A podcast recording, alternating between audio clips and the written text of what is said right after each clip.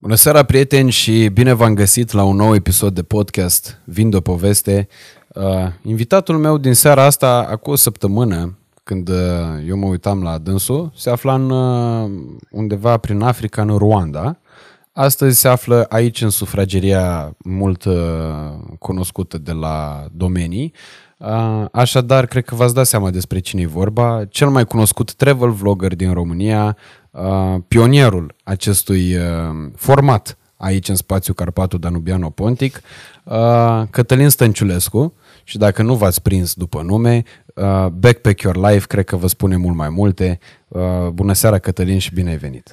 Bună seara! E cu începutul ăsta pe care l-ai făcut, acum îți dai seama că presiunea e maximă, ai făcut așa cum e, taradadam, știi, cu o grămadă de chestii de genul ăsta. Dar de ce să fie presiune? E presiune pentru că eu oricum spun celor care se uită la noi acum că eu am și emoții, este pentru prima oară în viața mea când particip la un podcast atât de bine organizat și atât de bine aranjat și chiar mă simt fericit și mă simt super bine că am șansa să vorbesc despre... Despre ce vorbim? Despre mine, eventual, despre viața despre mea. Despre tine, da? Doar nu să vorbim despre mine. Da, chiar, chiar vreau să mulțumesc foarte, foarte, foarte real pentru faptul că m-ai invitat și mă simt Eu onorat. Îți mulțumesc și știi că e o onoare pentru mine faptul că ești aici. La mulți ani, bine ai venit. Asta odată. A doua oară vreau să-ți spun că... De fapt, îți spun pe parcurs. Tu, pentru mine, ai fost ca o poartă de intrare în niște lumi pe care nu le-am văzut niciodată, dar pe care am impresia că le-am vizitat deja prin ochii obiectivului camerei tale, în primul și în primul rând. În al doilea rând, cred că ești conștient de faptul că tu, în România, deși ai fost plecat peste tot prin lume, ai fost extraordinar de impactant pentru foarte mulți. De exemplu, vărul lui Măciucă e aici la filmare. E pentru prima dată când cineva îmi spune la o filmare, zic, bă, vreau să vin și eu la filmarea asta, că vreau să-l văd pe omul ăsta. Ceea ce mi se pare absolut extraordinar e o certificare a impactului pe care tu l-ai aici în România mai mare decât cifrele pe care le arată YouTube-ul și algoritmii YouTube-ului și uh, cred că ai foarte multe de povestit, uh, adică nu cred, sunt convins că ai foarte multe de povestit, dar cred că poți să și inspiri oameni să se apuce de lucruri uh, în general apropiate de ceea ce faci tu. Uh, cum de ești în România în primul și în primul rând, pentru că de asta mi se pare că e un cadou faptul că tu ești aici. Repet, uh, săptămâna trecută uitându-mă la tine și văzând că erai în Rwanda, iar acum să fii aici, pentru mine e așa ceva, wow, e ca și cum aș fi fost eu în Rwanda, știi? Parcă am străbătut eu uh, toată distanța aia absolut uriașă și uh, mi se pare uh, o chestie care îți și arată cât de mici suntem noi de fapt în lumea asta și cât de mică e și lumea în sine în uh, nemărginirea universului. Așa este, ai foarte mare dreptate și eu în momentul în care am început să călătoresc, asta a fost chestia, asta a fost chestia pe care, de care mi-am dat seama cel mai mult, cât de mici suntem și chiar de cât distanțele par mari, cum ai spus și tu, acum o săptămână, șase zile, cinci zile eram în Rwanda și acum sunt în România. De ce sunt în România? Sunt în România în primul rând pentru că mi-era dor de România. Mă simt extrem de fericit că am ajuns aici. Cred că în lumina ultimore, ultimelor evenimente cu pandemia și tot, am venit în momentul cel mai bun în mm-hmm. care se poate face aproape orice. E la rinașente acum, e da, renaștere exact, aici. Exact. Și este pentru prima oară, în aproape șase ani de călătorit, în care chiar am simțit nevoia de a veni aici. Biletul de a veni aici a fost cumpărat cu aproximativ, cred că mai puțin de patruzeci și trei patruzeci și patru de ore înainte de zbor. Eu l-aș fi cumpărat în ziua respectivă, uh-huh. dar trebuia să țin cont de chestiile astea cu testul P C R și așa mai departe. M-am trezit într-o dimineață și am zis, băi, vreau să fiu acasă și aș fi făcut orice momentul acela pentru a fi acasă. Cât stai aici? Că de obicei stai foarte puțin. Adică știu că ai mai fost odată fix înainte de izbucnirea pandemiei, când ai fost și la Iași. Da. Uh, ai mai fost atunci prin Vatra Dornei, ai fost printr-un periplu prin țară și Cluj și da. uh, București și așa mai departe. Ai mai fost odată într-o vară, țin minte... Uh, două mii nouăsprezece, două mii nouăsprezece, da. În vara lui două mii optsprezece și vara lui două mii șaptesprezece. Mamă! Eu te urmăresc, știi, de când de când aveai câteva sute de abonați din toamna lui două mii șaisprezece. Wow. Și de asta am și senzația asta foarte mișto, că e ca și cum parcă te cunosc. Am impresia că vorbesc cu un prieten în momentul de față, uitându-mă zile în șir, adică eu stând în apartamentul de pe Dinicu Golescu de la Gara de Nord, unde nu se aprindea, nu se făcea lumină din cauza ploșnițelor din abajur. Uh, stăteam și uh, mâncam, când îmi făceam mâncare, îmi făceam un orez de ăla la pungă, de la Mega Image. în care îmi puneam niște uh, sos de soia și îmi imaginam că mănânc mâncărurile alea pe care le mâncai tu la street food în pata aia cu tot soiul de chestii, wow. Și mă uitam la vlogurile tale. Ceea ce mi se pare wow, faptul că în momentul ăsta ești aici și uh, ești atât de aproape, dar mi se pare cotidian, adică e ca și cum zic, bă, uite, mai veni și Cătălin pe la noi din nou. Bine, ai revenit Cătălin acasă. Cât stai pe aici? Uh... Vreau să stau, deci chiar am chef să fiu acasă. Știi ce se întâmplă? Se întâmplă, e un fenomen, nu, nu vreau să-i spun acum burnout, fenomenul respectiv, este pur și simplu un fenomen de înstrăinare pe care îl simți pe măsură ce tu călătorești. Ce se întâmplă? Când tu călătorești, eu chiar cred în energie și cred în faptul că în momentul în care tu stai într-un loc, lași o parte din energia ta în acel loc. Uh-huh. În momentul în care tu schimbi sute de cazări, sute de hoteluri, țări, culturi, interacționezi cu foarte mulți oameni, la un dat energia aia pe care tu o ai, nu, nu pot să spun acum că se termină, dar simți nevoia de o regenerare. Iar eu acum, că în momentul în care am aterizat pe Otopeni, a fost pentru prima oară în ultimii șase ani de zile când am aterizat pe Otopeni, cu acest sentiment, băi, sunt unde trebuie să fiu. Uh-huh. Și ca să răspund întrebării, nu știu exact cât stau, nu am venit cu gândul să plec, am venit cu gândul să stau, am venit cu gândul să cunosc oamenii, am venit cu gândul să încerc să am o viață mai mult sau mai puțin socială. Viața mea socială din ultimii șase ani de zile a fost zero. Prietenii pe care îi aveam înainte, în momentul de față, există doar ca niște nume în WhatsApp, din păcate, pentru că am fost plecat și pentru că s-au rupt acele relații. Sunt oameni care împărtășesc chestii foarte mișto din trecut, doar că, evident, anii te, te, te separă. Și în momentul în care te vezi cu persoana respective, trăiești cumva momentele din trecut, dar îți dai seama că poate e foarte greu să construiești ceva pentru viitor și pasiunile pe care le ai în momentul respectiv, în prezent, nu mai sunt la fel ca cele pe care le aveai atunci.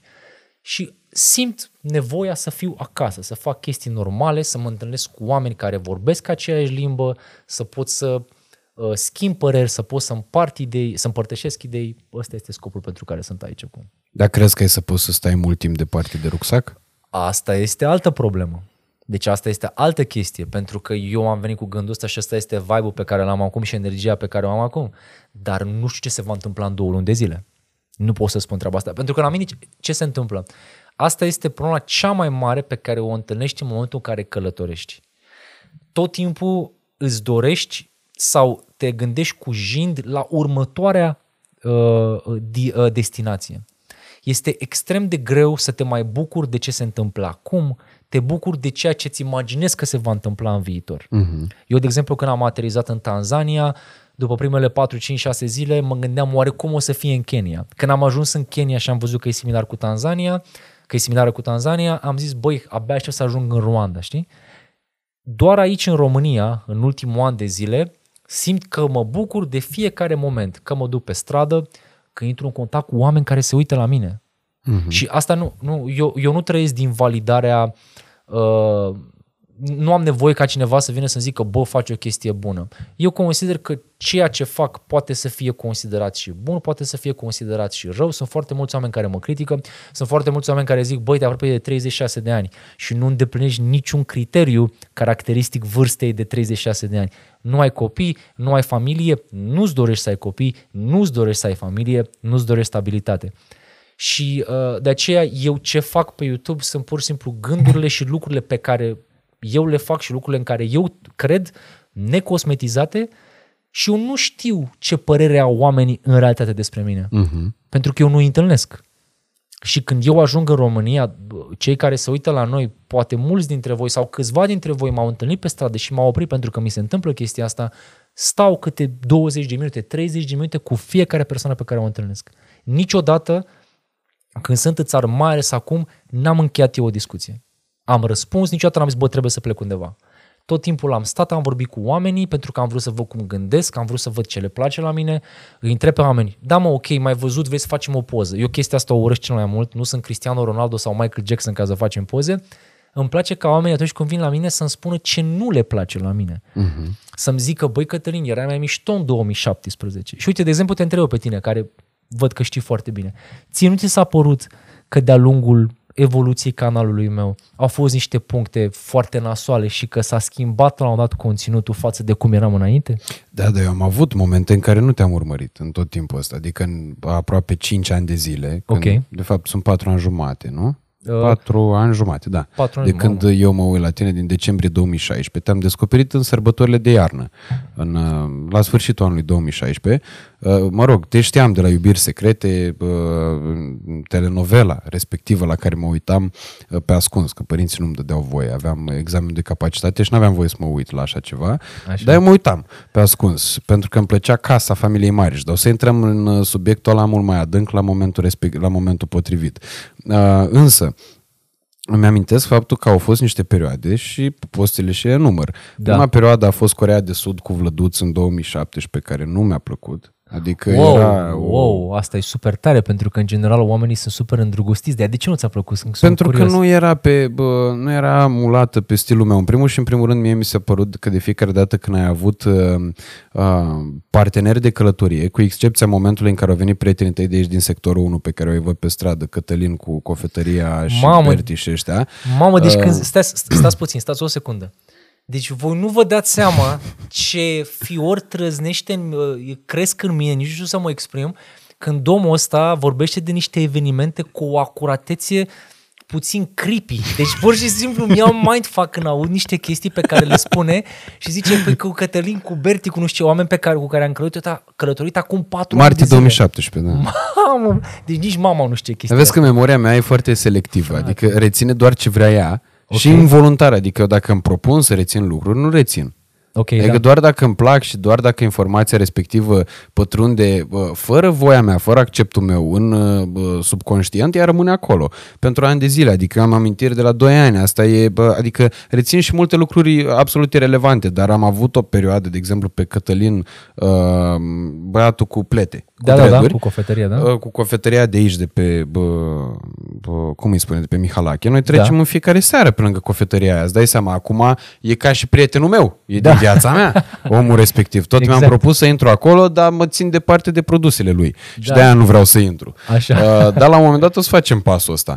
Uh, l-am văzut uh, la un mega aici la Podul Constanța, undeva anul trecut, prin, uh, sau nu, la, la sfârșitul două mii nouăsprezece l-am văzut. Okay. Zic, bă, pe omul ăsta îl cunosc, de unde îl știu? Pac, Backpack Your Life, două mii șaptesprezece, nu știu ce, am făcut imediat uh, legătura. E, perioada aia în care ai călătorit cu ea a fost foarte mișto. În rest, de obicei, când ai parteneri de călătorie, focusul tău nu mai este bă, atât de puternic asupra materialelor pe care le faci, pentru că tu nu mai interacționezi într-atât de mult cu camera, și anume cu oamenii care se uită la tine, ci trăiești foarte mult în prezent, ceea ce pentru tine, evident, e foarte bine. Pentru mine, ca și consumer, egoist vorbind, e nașpa. Adică dacă tu îți mai găsești vreo gagică, să moară familia mea de mă uit la vlogurile tale, nu mă mai uit. Asta este problema cea mai mare. Asta este uh, practic dovada că ne purtăm crucea. De ce?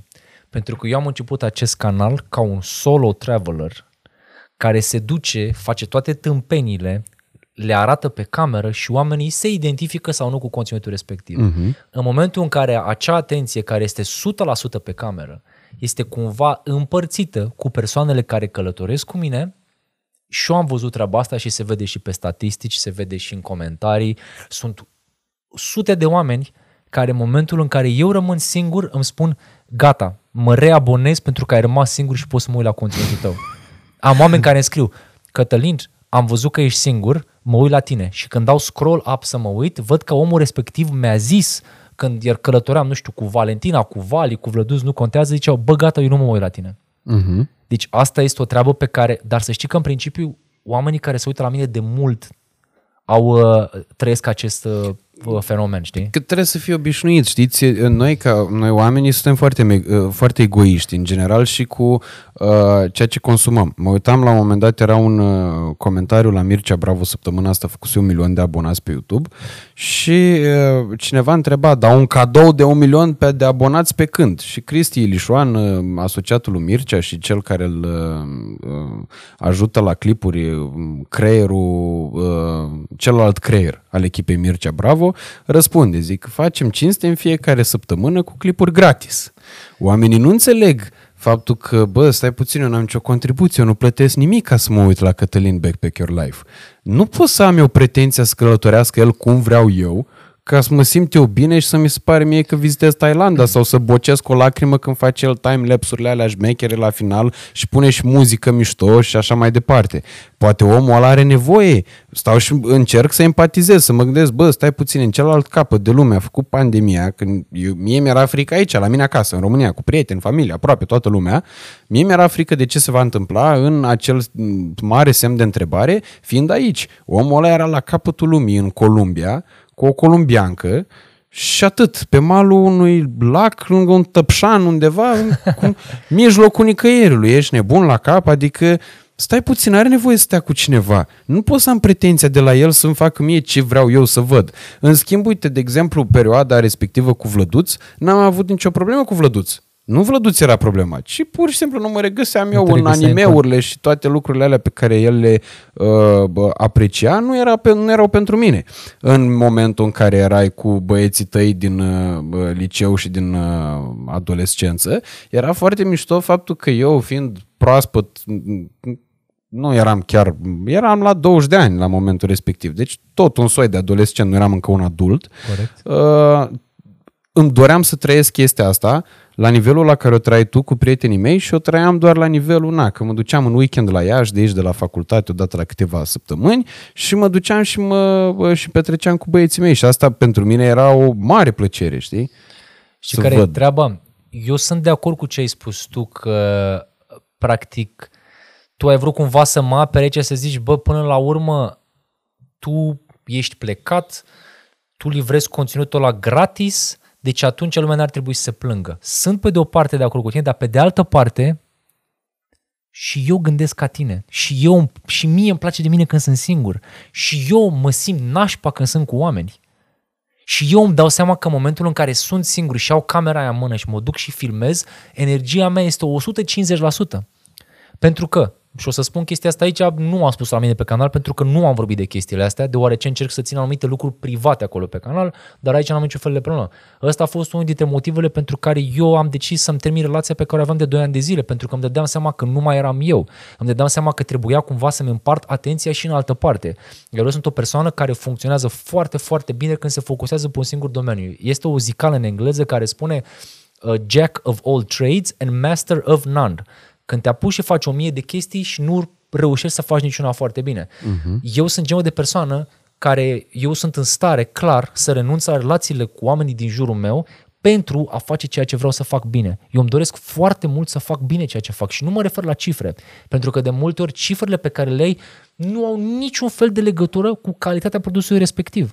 Exact. Vlogurile cele mai mișto pentru mine sunt videourile care au cele mai puține vizualizări și care sunt cunoscute de fanii ăia care știu ca tine chestii despre care nici măcar nu, nu mă aduc aminte, știi? Deci și eu înțeleg pe oameni și sunt de acord cu ei. Și eu știu când voi călători cu cineva, știu că oamenilor chestia asta nu le va plăcea și este cât se poate de normal, pentru că nici eu nu mă simt bine. Și în momentul acela simt că trebuie cumva să mă dedublez, să am grijă și de ăla sau de cu cine sunt, prieten, că e prietenă, că e iubită, că e soră, că nu contează și că nu mai sunt acolo o sută la sută.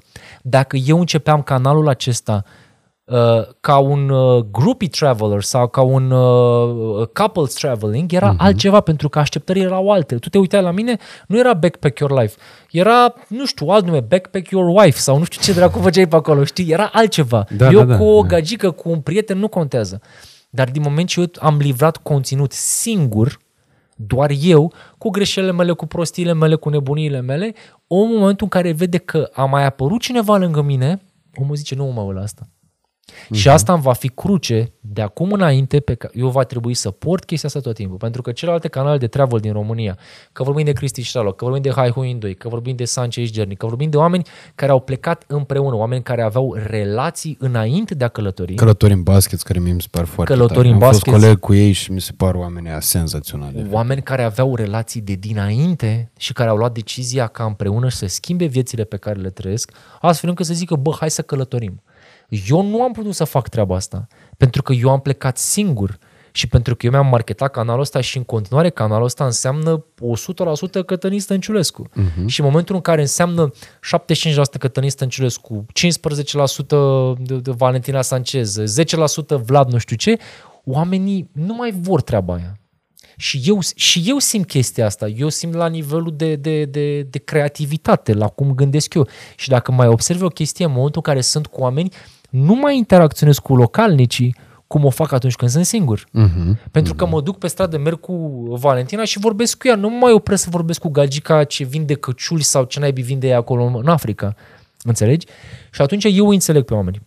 Vinde cineva căciuli în Africa? Stai. Că... Băi, da, băi, băi, să știi... Merită o paranteză treaba băi, să știi că asta e cea mai dubioasă treabă din lume, în zone în care nu mi-aș fi imaginat vreodată că se vor vinde uh, haine foarte groase. De exemplu, dacă te duci la un magazin ăsta ultra cunoscut pe care l-avem și noi în București, te duci, nu știu... Nu un... poți să dai nume, că eu n-am problemă cu asta. Da, aici. De exemplu, nu știu, să zice că te duci la Zara, da? Uh-huh. Păi, bă, în Zara din, din uh, nu știu, să zicem, din Columbia, da? În care e cald tot anul, găsești haine pe care eu nu le-aș pune pe mine decât dacă sunt, nu știu, zece grade afară. Dar acolo, mm-hmm. în țara respectivă, nu sunt niciodată zece grade, știi?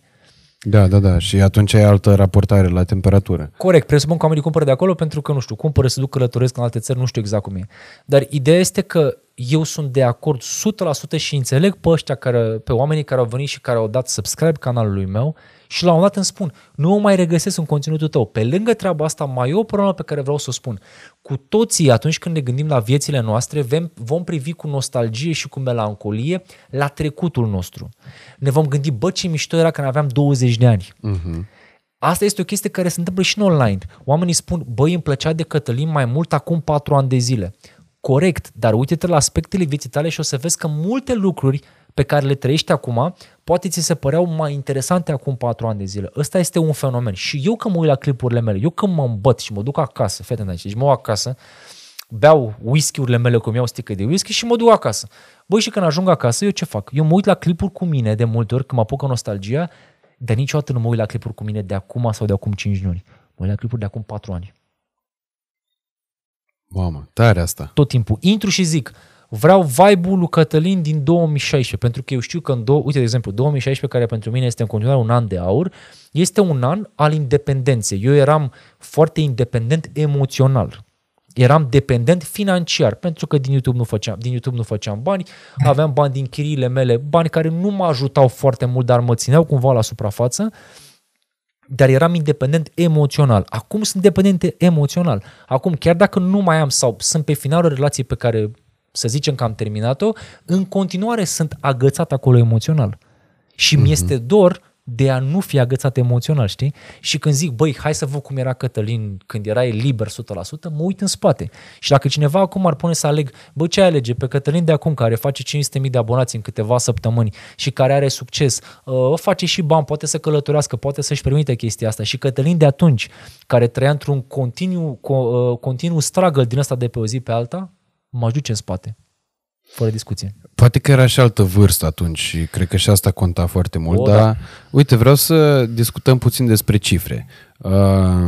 Ce a însemnat Backpack Your Life până acum? Eu știu că tu ai început să călătorești undeva în toamna lui două mii cincisprezece, ai plecat în Peru, în America Latină. Da. Aia a fost prima ta plecare, dar nu filmai sau filmai, dar nu postai pe vremea respectivă. Nu, mai am un canal pe care o să ți-l dau. Așa, dar îl știu. știu pun, da, dacă da, e da. Să-l pun descris. Care era în engleză sau ceva. Nu, nu, era, deci ăla e un canal, e cel mai, ăla e cum să zic, top cringe five channels on YouTube worldwide. Era un canal în care eu mergeam cu un iPhone cinci, pe un selfie stick din ăla super ieftin de doi lei și filmam prin Peru niște aberații care nu aveau nicio legătură cu nimic. Înțelegi? Ăla a fost primul meu attempt la chestia asta pentru că am plecat să călătoresc singur, nu știam unde să mă duc, eu m-am decis că voi călători în Peru cu douăzeci și patru de ore de, înainte de a pleca. La mine mm-hmm. legea a fost foarte clară, un bilet până în șapte sute și ceva de euro sau opt sute de euro, care să mă ducă într-o anii destinații următoare, Thailanda sau Peru. Am ales Peru pentru că nu știam nimic care este țara respectivă. Bine, știam că e Maciu Piciu și cam atât. Și când am ajuns acolo, am zis, băi, hai să fac și niște clipuri. Și filmam cu acel iPhone cinci și puneam pe YouTube ca să se uite mama. După care în două mii șaisprezece am zis, bă, stai că nu e ok așa, hai să-mi cumpăr și o cameră, hai să încerc să fac ceva mai ok. Și atunci am plecat cu ideea, băi, hai să filmez și să postez în fiecare zi. Chestie care a ținut șase zile. N-am mm-hmm. reușit anul, pentru că m-am lovit de probleme legate de logistică, de călătorit, internet, țară de lumea a paisprezecea și așa mai departe. Ok, deci hai să ne bă, rezumăm atunci de la două mii șaisprezece încoace, de la momentul putem în care tu zicem, ai început să postezi pe canalul ăsta de YouTube. Putem să zicem momentul în care am luat treaba asta super, super în serios, undeva perioada august două mii șaisprezece. Uh-huh. Ăla a fost momentul în care eu eram... eram a doua la plecare. Maică, a doua plecare, exact. Când eram la maică mea, eram în Spania și atunci am zis, băi, o să încerc să postez două, trei clipuri pe săptămână. Și de atunci a început cariera, ocupația, nu știu cum se spun chestia asta cu YouTube-ul. Uh-huh. Deci tu ai plecat în august două mii șaisprezece. Uh, suntem în uh, iulie două mii douăzeci și unu, aproape la cinci ani distanță. Da. Ce au însemnat ăștia cinci ani în cifre? Canalul Backpack Your Life are cinci sute de mii de abonați aproape, nu? Aproape, da, cam așa. Aproape cinci sute de mii de abonați. Vizualizări are undeva spre o sută de milioane. Nu, nu, peste. Suntem la, peste. A, am făcut o sută de milioane acum undeva pe la jumatea lui mai, suntem undeva la o sută șase, o sută cinci milioane, cam așa. Imens. Ceva. Pentru un travel vlog este absolut imens, pentru că nu vorbim despre piese, nu e o, nu e o melodie pe care o asculți în loop. No. Se întâmplă pentru foarte puțini oameni să se uite de mai multe ori la aceleași, la aceleași vloguri. Creșterea a fost undeva la o sută de mii pe an. Mm-hmm. Deci uh, nu facem acum o medie aritmetică să zic cinci sute împărțit la cinci, nu. Și din statistici, din analytics, cam așa a crescut. Primul an a fost creșterea cea mai puternică. Primul clip cu care canalul Backpack Your Life a crescut nu a fost legat de travel. A fost un clip reacție pe care l-am făcut eu ca sfat pentru Ilie și pentru Shelly în momentul în care Digi s-a luat de ei și le-a zis că, domne, nu știu cu ce... Ioana Ciurlea, da. Aia. Și era făcut... toamna lui două mii șaisprezece. două mii șaisprezece. Noiembrie eram... două mii șaisprezece. Exact. Eu eram bolnav, rupt, aveam o răceală puternică, eram într-un parc din Saigon, din Ho Chi Minh City și am făcut un clip în care i-am dat un sfat. Aveai COVID varianta beta. Era... Eu am fost la Patient Zero, știi? Și am făcut un clip în care i-am spus, le-am spus lui Shelly și lui Ilie că ar trebui să se ducă cu niște flori la femeia și să le, să-i mulțumească pentru că femeia le-a făcut o reclamă enormă, așa am zis eu atunci. Uh-huh. Eu nu știam ce înseamnă cifre. Eu am crescut atunci în aproximativ patru-cinci zile cu douăzeci de mii de abonați și eu nu am știut chestia asta. Eu am aflat treaba asta după trei săptămâni. Pentru că eu atunci când postam, eu nu mă uitam la cifre, nu exista conceptul de monetizare, nu mă interesa chestia asta, eu nu știam câți abonați am. Eu ieșeam dimineața afară, filmam, postam a doua zi, nu știam cum să fac un titlu, eu nu știam câte vizualizări fac. Mi-am dat seama de chestia asta într-o dimineață pentru că mi-am făcut o resetare la telefon, am instalat aplicația și nu știu cum aveam notificările activate. Înainte mi le oprisem. Uh-huh. Și a, perioada asta de resetare a telefonului și de instalarea iOS-ului, a, a, aplicației YouTube, nu știu cum a venit mână în mână cu momentul în care eu creșteam. Și m-am trezit dimineața și aveam mii de... Aveam chestia asta bifată de fiecare dată când cineva se abonează să-mi dea notificare. Era o aberație, știi? Dar eu aveam pe aia pentru că era default. Okay. Și eu mi-am dat seama, după trei săptămâni, canalul meu crescuse cu aproximativ patru mii cinci sute la sută. Eu nu știam chestia asta. Wow. Nu știam ce înseamnă Social Blade, nu știam ce înseamnă titlu, drept dovadă. Am trei clipuri cu viața de noapte din Vietnam care se numesc Viața de noapte unu, Viața de noapte doi, Viața de noapte trei. E un serial. Corect. Viața de noapte. Exact. Eu nu mă gândeam atunci. Nu aveam în cap, nu aveam în, uh, chestia asta. Eu nu am știut ce înseamnă cifre. M-am trezit de la câteva sute de abonați, cum ai zis tu, sau cât era atunci, cu o creștere din asta enormă pe care nu puteam să o atribui niciun... Nu știam de ce. N-am înțeles de ce. Și primii bani pe care i-am făcut, primii bani ok de la YouTube pe care i-am făcut, au fost undeva în decembrie sau în ianuarie două mii șaptesprezece, vreo cinci milioane de vizualizări, vreo șase sute cincizeci de euro am făcut atunci și cu banii aceia l-am plătit pe un tip care se numește, dacă vreți să-l căutați, puteți să-l căutați, se numește Daryl Eves, este un tip așa gras, părintele YouTube-ului, un om care dă o grămadă de sfaturi despre YouTube și am făcut niște clase private cu el, era la maică mea în Norvegia, astfel încât să încerc să înțeleg cât de cât YouTube-ul. Toți banii mei, omul ăla cerea undeva la o sută optzeci de euro pe oră.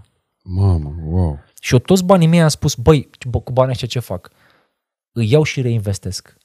Și chiar dacă acum, uitându-mă în spate, a fost o prostie, că lucrurile pe care le-am învățat, oricum le-am învățat de la sine în următoarele patru-cinci luni de zile, uh-huh. Dar mentalitatea mea asta era. Eu când m-am trezit, eu primii bani pe care i-am făcut de pe YouTube după patru-cinci luni de postat au fost șaptezeci de euro în noiembrie, aproape de ziua mea, noiembrie două mii șaptesprezece, două mii șaisprezece, am și o poveste super tare, pentru că acolo la YouTube, la AdSense, când alegi cum să-ți iei bani, eu alesesem Western Union. Deci vorbesc serios și să vă spun, să vă spun, să vedeți cât de prost eram. Western Union am pus acolo și m-am dus într-un Western Union din Vietnam și le-am zis că trebuie să iau I have to take some money from Google AdSense, what should I do? Îi ziceam ălea, frate, aia unia, nu înțelegea nimic și eu nu mi-am luat banii aia pentru că eu nu știam ce se face, dar mie mi se părea absolut ireal că eu poți să câștigi șaptezeci de euro pentru niște clipuri pe care le filmezi din pasiune.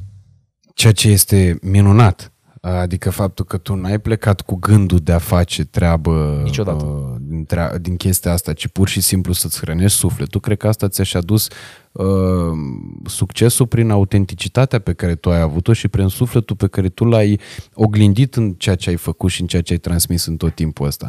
Uh, un lucru vreau să remarc, este primul invitat pe care l-aveam aici la podcast și este al douăzecilea podcast pe care îl filmăm, ceea ce, uite, vezi, eu și o treabă de asta, milestone, da. E un milestone. Uh, care se uită în cameră și vorbește cu publicul mult mai mult decât se uită la mine.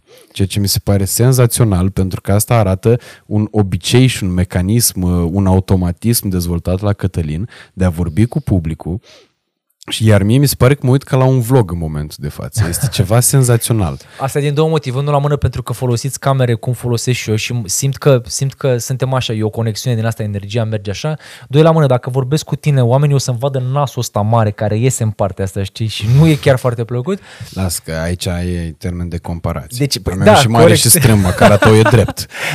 Corect, și, uh, dar așa e, sunt obișnuit foarte mult și chiar cred că ajută mult, tot că și eu folosesc exact Sony. Voi aveți aici a șase mii patru sute, eu am a șase mii șase sute. Deci simt... Deci a ta e mai șmecheră. E mai șmecheră pe... Nu, nu e mult mai șmecheră, e tot din aceeași clasă. Măciucă, le schimbăm. Da. Deci nu mai retragem dividende, le schimbăm camerele. Da. Asta facem. Luăm șase mii șapte sute. Este? Caută uh, Nenciu. Nu, nu e încă, nu, nu, ăștia zic, ar trebui să apară, poți să-ți iei A șapte C sau bine, sunt niște camere acolo puțin e, mai bune, știi? Visul meu e să am trei A șapte S trei de astea, taman, Doamne ferește, lansate, dar o să se întâmple și asta. Dar crezi că, că nu, nu ar fi o diferență, nu cred că ar fi o diferență extraordinară, ar, s-ar vedea imagine ceva mai bine. Băi, eu mi-am schimbat, mi-am cumpărat un obiectiv forță ieri, un obiectiv de la Tamron care a ieșit acum câteva zile și l-am cumpărat ieri, m-am dus la F șaizeci și patru și eram un punct în care voiam să-mi cumpăr A șapte S trei cu un șaisprezece treizeci și cinci doi virgulă opt sau să rămân cu a șase mii șase sute cu obiectivul pe care l-am cumpărat, un Tamron. Ia, pentru ce faci tu A șapte S trei foarte greoi? Ăsta a fost primul motiv. Al doilea motiv, poate că ați văzut, mă duc în toate ghenele. Uh-huh. Sincer, să vină careva să mă fure și să-mi ia camera în valoare de cinci mii și ceva de euro cu tot cu obiectiv, mă doare sufletul. Deci asta, și plus că eu nu sunt atent că eu le scap pe jos, le lovesc, le pun în rucsac, le arunc acolo pe toate, eu n-am grijă de ele, știi? Și atunci am stat și m-am gândit ieri la F șaizeci și patru și am avut și ideea foarte bună de a filma cu ambele setup-uri, a pune imaginea pe un, pe un, pe un card și am uitat acasă la diferență. Și prin setup-ul pe care mi l-am făcut, sunt undeva la optzeci la optzeci și cinci la sută față de calitatea respectivă pe care aș avea la A șapte S trei. O cameră extraordinară pe care mi-aș dori eu, mi-ar plăcea să filmez cu ea, dar pe de altă parte să mă duc cu un kil și ceva în mână, să mă plimb prin locurile alea. Aia e problema, cred că greutatea e cea mai, cea mai mare problemă, da, dincolo da. de siguranță și așa mai departe. Greutatea, e foarte să stai în rucsac, cu rucsacul mare, cu rucsacul mic, să le ții, să filmezi, e foarte problematic. Cel puțin aici cât am fost în Africa, eu, la mine pe canal n-am spus asta, tot așa, asta o să vină în premieră, eu m-am simțit foarte nasol în Africa. Vibe-ul care am plecat de acolo este un vibe foarte neplăcut, deci am plecat cu impresie, eu acum încerc cumva să mă... Să mă Uh, uh, demontez, să-mi demontez uh, hate-ul și lucrurile care m-au deranjat acolo, să încerc să le las cumva în spate și să mă focusez doar pe lucrurile bune, pentru că impresia mea generală, ca o concluzie a celor aproape trei luni de zile pe care le-am petrecut acolo, este una extrem de nașpa. Foarte, foarte, foarte nașpa. Cea mai nașpa experiență pe care am avut-o în viața mea, dar acum asta, momentele, momentul este recent. Poate peste două luni de zile o să zic, băi, mi este dor să fiu acolo. S-ar putea să reevaluez, știi, după... Asta vreau. După de-aia n-am făcut timp. Clipul, pentru că am vrut să fac un clip în care am vrut să vorbesc despre Africa. Și nu l-am făcut încă, nu l-am filmat, pentru că am zis, băi, nu e bine. După aceea, ce se întâmplă? Mie nu-mi place să mă consider influencer. Mie nu-mi place chestia asta. Da, ești.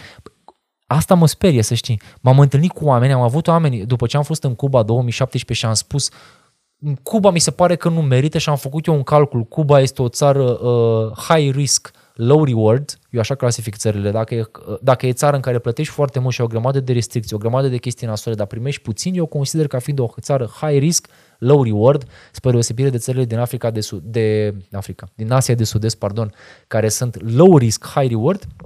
Și mi-a, f- mi-a spus părerea și am primit mesaje de la oameni care mi-au dat prin screen că și-au anulat călătoriile în Cuba. Și atunci mi-am dat seama și le-am zis, bă, stați puțin, frate, asta a fost părerea mea. Oameni care muncesc trei sute patruzeci de zile pe an, sau câte zile sunt, și și-au două săptămâni de concediu și își dau cancel la concediu pentru că l-au văzut pe un tâmpit ca mine că s-a plâns de nu știu ce în țara respectivă. Și le-am spus oamenilor, băi, băi, băi, stați, stați puțin, aia a fost părerea mea. În momentul ăla mi-am dat seama că având audiență, tu poți să schimbi cumva ce gândesc oamenii. Uite, apropo de Cuba două mii șaptesprezece, ăla a fost alt moment în care mi-a plăcut când aveai oameni în jurul tău, când ai organizat tu revelionul respectiv. Și ca o paranteză la treaba asta, în primăvara lui două mii optsprezece, prietenul meu Miță îmi propusese, zic, bă, hai să mergem și noi cu Backpack în Vietnam, că organizai tu un Am tur avut de turul, corect. Dar exact în momentul respectiv s-a întâmplat ca eu din șomer la Iași să ajung să lucrez la Pro F M aici, să fac matinal de radio, motiv pentru care s-a anulat, s-a anulat plecarea, dar am fost cât pe aici. În momentul ăla, dacă, cred că dacă stai să dai scroll pe Instagram, vezi că ți-am și scris cu... Cu nu, nu, nu, aveam Instagramul asta. Celălalt pe care l-am pierdut. De asta, ăla. de asta. Dar atunci ți-am și scris cu înscrierea la uh, turul ăla, cu Vietnamul și cu nu, da, da, nu da, mai da, știu da. exact cu ce destinații uh, Vietnamul era, era da, da, atunci. Uh, câte țări ai vizitat până acum? Nu știu. Mamă. Nu bifez țările, habar n-am. Dar raportat la cât am călătorit, foarte puțină. Da, pentru că ai și, ai și stat mult și ai și revenit. Am și revenit. Ori. Am revenit pentru că sunt o persoană, îmi pare rău să spun chestia asta, sunt o, sau bine, sunt o persoană care trăiește foarte, foarte, foarte mult în trecut și mă reîntorc în aceleași locuri pentru că îmi creează emoții din care eu mă hrănesc pentru locurile viitoare. Mie este, sunt o persoană atât de puțin flexibilă și treaba asta vine cu vârsta. Și vreau să vă dau și un sfat. Tu câți ani ai? douăzeci și cinci îmi plinesc. douăzeci și cinci. Voi câți ani aveți? douăzeci și opt. Ok. Deci faza e în modul următor. După treizeci de ani, frate, așa, a, așa începe povestea, așa începe discuția pe care o prezintă orice bătrân. Zice, după nu știu ce vârstă. De asta e adevărată. Flexibilitatea omului, caracterului uman, scade. Este invers proporțională cu vârsta. Pe măsură ce crești în vârstă, nu mai, nu mai vrei să mai cunoști, nu mai vrei să-ți mai faci prieteni, nu mai ai timp să mai cunoști oameni, nu mai ai timp să, nu vrei să mai explorezi. Ți se pare din ce în ce mai, uh, ești din ce în ce mai rigid, eu văd treaba asta la mine. Mm-hmm. Vârsta, când am început să filmez și care ești un clipuri, om tot, total opus față de ceea ce povestești fără, tu aici. Fără discuție, deci fără discuție treaba asta. Dar eu acum, față de cum eram acum cinci ani de zile, sunt de zece mii de ori mai rigid, sunt de zece mii de ori mai, mai, uh, mai critic vis-a-vis de ceea ce întâlnesc. Pentru că, din păcate, asta face vârsta din noi. Gândește-te la tine. La nouăsprezece ani ce-ți trebuia? Sau la șaptesprezece ani, când te vedeai cu niște prieteni. Împărțeați cinci oameni o, ber, o, o sticlă de beri la doi litri și asta era. La treizeci de ani nu o să mai faci chestia asta. La treizeci de ani o să zici, băi frate, vreau să-mi iau și eu cocktailul meu, să am camera mea, să am uh, luxul meu, să am lucrurile mele. Asta mm-hmm. vrem. Când eram, îți cresc standardele. Îți cresc, îți cresc standardele, nu mai suporți oameni lângă tine. Frate, eu am obiceiurile mele. Nu vreau să împart obiceiurile mele cu obiceiurile tale. De ce? Pentru că nu am chef și pentru că am muncit să ajung în punctul în care să zic nu vreau să fiu prieten cu tine. Nu vreau să petrec timp cu tine. Vreau să fiu eu singur, știi? Și treaba asta la mine, în călătorit, dacă eu nu făceam YouTube, eu nu călătoream. Indiferent dacă aveam bani sau nu. o sută la sută nu călătoream. Adică te-ai fi întors după... Eu cred că la modul în care sunt eu, pe mine YouTube-ul, cumva eu am ținut YouTube-ul în viață, YouTube m-a ținut pe mine în viață. A fost un, o relație bazată pe reciprocitate până la tot. Fără fapt. discuție, pentru că ce se întâmplă? Au fost multe momente și nu o să mint în care nu aveam chef să ies să filmez. Multe chestii s-au întâmplat accidental. Am zis, frate, n-am pus eu un clip, haide să mă duc afară să văd ce iese. Și când am luat camera în mână, camera care pentru mine este... Mi-a fost și mamă, și prietenă, și soție, în moduri cât se poate de normale, acum, fără interpretări dubioase, așa, a însemnat totul pentru mine, camera. Pentru mine, în momentul în care, mai ales atunci când sunt singur, când eu am pus mâna pe cameră și am dat rec, eu în momentul acela nu vorbesc cu un om, vorbesc cu cincizeci de mii, o sută de mii, două sute de mii, câți oameni se uită la clipul respectiv. Și pentru mine asta este extrem, extrem de important. Pe lângă treaba asta, că vorbeam de ce, de, de cifre de Backpack Your Life, nu pot acum stărea pentru că pe YouTube Studio nu apare. Eu am pierdut o sută douăzeci de mii de abonați de când am făcut YouTube din două mii șaisprezece. Cum? Adică o sută douăzeci de mii de oameni au fost abonați și s-au dezabonat. Bine, nu? Să spunem că multe conturi poate erau conturi spam, poate nu știu ce. Okay. Doar că pentru că eu am fost tot timpul extrem de, cum să spun, extrem de direct, extrem de true, extrem de eu, uh-huh. eu am pierdut foarte mult. De exemplu, acum am dus, am pus un clip acum câteva zile în care m-am dus și m-am vaccinat. Și ieri am pierdut o mie patru sute de abonați. Pentru faptul că te-ai vaccinat. Pentru faptul că m-am vaccinat, da. nouăzeci la sută dintre comentarii, bine, nu nouăzeci la sută. Bine, știu clipul și știu și mesajul pe care l-ai transmis în momentul în care ai zis, bă, dacă alegeți să nu vă vaccinați, singura bă, păi, să fie considerat explicație exact. E bă, faptul că, bă, încă nu am încredere în varianta asta de vaccin și așa mai exact. departe. Exact. Dar mi-au dat oamenii, deci am primit la hate și am primit la amenințări și am primit la... Deci nu poți să-ți dai seama.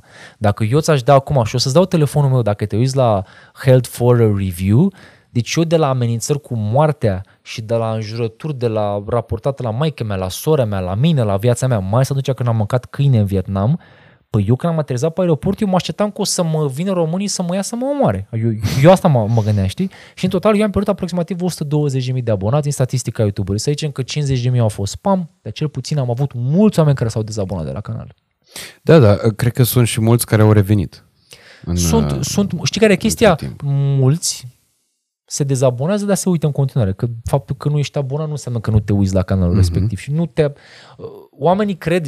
Știți care e faza? Cum și faptul că dacă ești abonat nu înseamnă că te uiți la exact. canalul respectiv. Oamenii cred... O, oamenii fac niște greșeli foarte mari când sunt aici pe YouTube și vreau cumva să debunk niște mituri din astea. Unul la mână. Cel mai mare rău pe care poți să-l faci unui creator de conținut este să-l ignori. Nu te gândi că un comentariu negativ sau un dislike îl va afecta pe omul respectiv sau pe canal. Îl ajută. Îl ajută. YouTube-ul vede chestia asta ca fiind interacțiune pe clip, nu are relevanță că tu l-ai înjurat sau i-ai zis ceva frumos. Dacă vrei să îl afectezi negativ pe un creator de conținut, ignoră-l. Abonează-te și ignoră-l. Uh-huh. Asta e chestia cea mai bună, știi? Dacă vrei să faci neapărat rău. La mine, uh, vorbeam despre chestia asta cu pionieratul. Mie, pentru mine, asta este cel mai tare lucru din lume. În momentul de față, ai fost primul. La ora asta, nu. Eu sunt fericit pe altceva. Am fost primul, a fost o conjunctură, am avut noroc, am avut suport, am luat niște decizii bune cât eram la Iubiri Secrete, am avut și ajutor de la maică-mea. Au fost niște chestii care au mers în direcția asta în care eu să ajung în, pe această platformă. Dar pe mine mă bucură că acum ai zece, cincisprezece, șaisprezece canale. Nu contează dimensiunea. Oameni care fac treaba asta. Uhum. Dintre care pe o foarte bună parte din ele eu le-am ajutat canale. Eu am avut canale de YouTube, oameni care mi-au donat bani pentru a le ajuta, le-am trimis bani înapoi și le-am făcut clip dedicat ca să ajut pe oamenii respectiv. Și o să spun de ce. Pentru că eu în momentul în care am vrut să fac YouTube, am trimis mail-uri la toți YouTuberii din România, la toți bloggerii de travel din România. Blogger care făceau, blogger, da. blogger care făceau o mie două mii de afișări pe zi. Și o fază foarte interesantă. Sunt acum niște blogări în țară care sunt top trei, patru, cinci în țară și le-am trimis un mail în două mii șaisprezece rugându-i, bă, eu fac un clip cu voi, voi faceți un articol despre mine. Eu aveam două sute, o sută de abonați. Uh-huh. Atunci mie mi s-a răspuns, hai mă, ce YouTube-ul că e o prostie, doar că oamenii respectivi au, au uitat chestia asta și doi ani mai târziu mi-au trimis ei reply la e-mailul respectiv rugându-mă să le fac o promovare, ei fără să citească discuția pe care noi avusesem. Au uitat treaba asta. Asta e foarte mișto. Și eu le-am făcut clip și am ajutat pe oamenii să treacă, să crească, nu știu, undeva cu vreo optzeci de mii de abonați. Deci eu am ajutat pe absolut toată lumea și știi de ce? Pentru că știu ce înseamnă când intri pe o nișă de genul ăsta în care nimeni nu vrea să te ajute, nimeni nu spune ce să faci. Și noi, deși suntem puțini, raportat la celelalte canale și raportat la celălalt tip de conținut, noi suntem cu toții împreună și încercăm pe cât posibil să ne ajutăm să creștem împreună în clustere. Asta este scopul nostru. De-aia eu, de exemplu, eu un canal, eu un tip foarte mișto, undeva la vreo patruzeci și cinci de ani are, îl cheamă Marian Adventures, un domn. Îl știu, da, uite, chiar azi mi-a zis prietenul ăsta Miță despre el, când i-am zis că filmez cu tine azi. A, el, el exact, Marian avea, nu știu, avea patru mii de abonați și într-o zi... Care a stat undeva în carantină și tu l-ai promovat atunci, că așa am ajuns exact. Și eu la el, când exact. era bă, primul lockdown anul trecut, martie exact. două mii douăzeci, exact. era într-un loc exotic, nu mai țin minte pe unde, prin Africa... Da, da, da, da, da, ceva de genul ăsta. Ceva de genul ăsta. Nu mai știu exact ceva unde, acolo. Dar acolo l-am cunoscut și stătea la o familie de, cu niște bă, oameni, cu niște... Exact, ăștia, exact. Eu am așteptat... Se plimba cu mașință de golf. Exact, exact. Eu am vrut să-i ajut pentru că mie mi s-a părut că, băi, acum pe bună, vorbim că se poate de clar. Ăsta este un conținut prin care tu cheltuiești foarte mulți bani. Eu pentru fiecare clip pe care îl fac, acum am ajuns la un nivel în care pot să zic, da, un clip îmi scoate banii pe care investesc în clipul respectiv, poate de câte două, trei ori la un moment dat. Doar că la început tu bagi bani. Eu nu-mi permit, tu, un travel vlogger trebuie să ducă să călătorească. Un bilet de avion te costă, cazarea te costă, biletul de intrare la atracție turistică te costă, orice chestie te costă. Uh-huh. Și până la cincizeci, șaptezeci, optzeci de mii de abonați, este foarte greu ca tu să scoți banii respectivi. O să vorbim detaliat și despre asta, despre okay. bani și despre ce înseamnă venituri, cheltuieli, okay. pentru că, uite, discutam și cu Măciucă zilele trecute, încă Măciucă spunea, zic, uite că ăsta nu mai doarme prin toate magherințele acum, mai are și momente când doarme pe la cinci stele, pe la de-astea. Păi da, așa altceva e. Față de cum era la început. Exact. Ceea ce e bine, adică mie mi se pare foarte mișto faptul că tu poți să arăți și diferențierele. Și e, e bine și nu prea. Ți minte și cea mai ieftină cazare aia pe care ai arătat undeva în Thailanda era cu doi dolari pe noapte sau ceva da, de genul ăsta, unde doar erau pat lângă pat acolo. Exact. Ăla alt clip care s-a viralizat tot așa, care m-a așteptat foarte mult, m-a așteptat, ăla mi-a crescut cu vreo șaizeci de mii de abonați canalul într-o lună. Ăla wow, a fost altul. Wow. Ăla a fost, a fost ăla cu Adidas și când mi-am cumpărat Adidas în Vietnam, care l-a da, rupt. Under Armour. Cine, cine s-ar fi gândit la chestia asta? De ce m-am dus să-mi cumpăr Adidas și am zis Adidas și ăștia Under Armour sunt gay și pe a doua zi mi-am cumpărat, știi? Deci asta a fost și au intrat oameni, oameni care acum sunt prieteni, mi-au zis, bă, mi-a apărut la pe YouTube unul care înjură niște Adidas și am zis, ce dracu, ăsta e cretin, înjură niște Adidas, ce face omul ăsta, știi? E bine și pe de altă parte nu e bine treaba asta cu cazările, pentru că eu, de exemplu, acum mi-ar plăcea să pot să, nu, nu să fac downgrade, să pot să zic ca înainte, da, mă, uite, mă duc și stau la zece dolari. Da, ai mai putea? Dacă mâine, uite o chestie foarte tare, dacă mâine YouTube-ul nu mai monetizează, eu să știi că tot aș călători și aș face conținut. Evident, pentru că ție ți-a intrat în sânge chestia asta. De asta ți-am și spus. Și ar trebui. Tu ești dornic acum de stat acasă. O să vorbim și despre planurile tale de asta acasă și ce vrei corect. Să faci mai exact aici. Dar sunt ferm, convins că nu vei putea sta mult timp aici. Băi, eu sper să pot să stau măcar câteva luni de zile, pentru că dacă nu pot să stau câteva luni de zile, înseamnă că sunt atât de dependent de istorul ăsta de viață, încât eu cumva acum sunt la, la, la dezalcoolizare, știi? Am înțeles, ok. Eu trebuie să văd, încă nu simt. Ți-ai ales un loc bun să vii la dezalcoolizare. Băi, eu mă simt, mie mi se pare, acum sincer, eu care sunt cel mai mare critic al României, mă simt super bine să fiu aici. Pe România de azi e mult mai mișto decât aia pe care ai lăsat-o tu la prima ta plecare în două mii cincisprezece. Asta este o observație extrem, extrem de bună, da. Așa. Și asta știi când o observi, observi momentul în care te detașezi puțin de ceea ce tu trăiești sau momentul în care ai memorie bună. Uite, la asta pe mine mă ajută memoria, pentru că involuntar am reținut tot soiul de lucruri uh, nefavorabile ale vieții mele și le compar acum cu ce trăiesc azi și mă gândesc, bă, oare am evoluat doar eu sau a evoluat totul și eu am evoluat odată cu lumea și cu tot ceea ce este în jurul meu? Și realizez că oricât de mult aș fi evoluat uh, eu pe propriile mele puteri, fără să fi evoluat uh, societatea, nu am fi ajuns aici. Mm. Sub nicio formă. Iar pentru un om ca tine care vine odată la un an de obicei în țară, când vii și vezi diferențele astea, cred că cât se poate declare, mai ales că tu ești mereu conectat cu ceea ce se întâmplă în țară. Pe lângă treaba asta mai e o chestie, că prietenii mei, m-am văzut cu niște prieteni în prima seară și mi-au zis, bă, normal când vii din Africa, că ți se pare foarte mișto în România, mm. știi? Mi-au zis, păi vii mm. din Africa, frate, ce vrei, știi? Ație, nu-ți pasă de problemele din Africa, adică îți pasă, dar nu-ți pasă cum îi pasă lui Ștefan Mandachi care construiește fântâni acolo. Nu, nu, nu, nu te... Tocmai asta este faza, știi? Asta e chestia, că tu în momentul în care te duci în țara respectivă, eu încerc pe cât posibil să mă bag și să înțeleg problemele sociale din țara respectivă și mie îmi place foarte, foarte, foarte mult să-i ajut pe oamenii de acolo. Că a fost că l-am ajutat pe ăla din favelele din Rio, că a fost că am fost și am donat bani copiilor de aici. Încă am bani pe care trebuie să-i dau oamenilor de acolo, îi dau așa cu țărita ușor ca să văd că ei construiesc chestii și nu-și bat joc, știi? Ăla este, este o altă dimensiune care cumva îmi hrănește mie dorința asta de a simți că nu călătoresc prin lume degeaba, pentru că știi ce se întâmplă? După ce treci de o anumită vârstă, bă, mă gândesc, bă, eu mă duc prin lume, dar de ce mă duc? Mă duc pentru, pentru astăzi, pentru faptul că mă simt bine acolo? Sau care e? Care e scopul finit? Există un, un endgame aici și de multe ori zic, bă, nu, până la urmă cred eu că sunt... nu se termină niciodată. Păi asta e problema, dar după o anumită vârstă ai nevoie de un scop. Nu poți să mai treci așa ca o frunză în vânt. De-aia oamenii după anumită vârstă își fac o familie și au o viață normală, pentru că simt necesitatea unui scop suprem. Uh-huh. Zici, băi, mă simt, băi, eu, eu am trăit pentru mine, hai acum să trăiesc și pentru altcineva. că e copil, că e soție, că sunt copii, nu mai contează, da? Eu știu clar că latura aia la mine nu va exista, sau cel puțin nu pot să văd acum că va exista în viitorul uh, apropiat. Dar mă gândesc, totuși sunt așa un hedonist, adică trăiesc numai din plăcere, să mă duc, să beau undeva, să mă plimb pe acolo, trebuie să și fac ceva.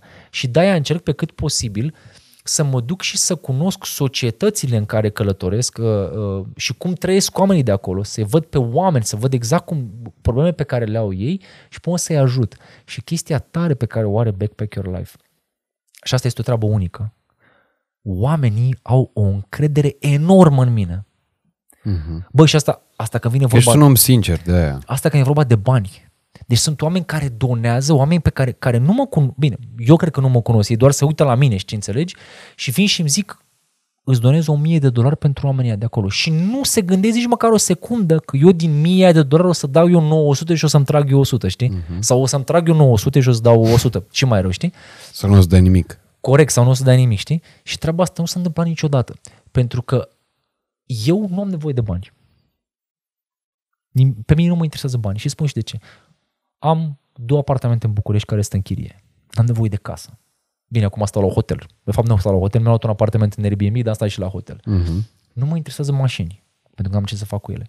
Haine, am șase tricouri negre, ca ăsta, pe care am dat șase dolari, le-am cumpărat din Kenya, cred. Nu, eu nu am nevoie de chestiile astea, eu, eu nu mă gândesc la lucrurile astea. Eu atât timp cât am bani să, să, să călătoresc astăzi și să fac ce vreau eu astăzi, pe mine nu mă interesează să, să acumulez capital.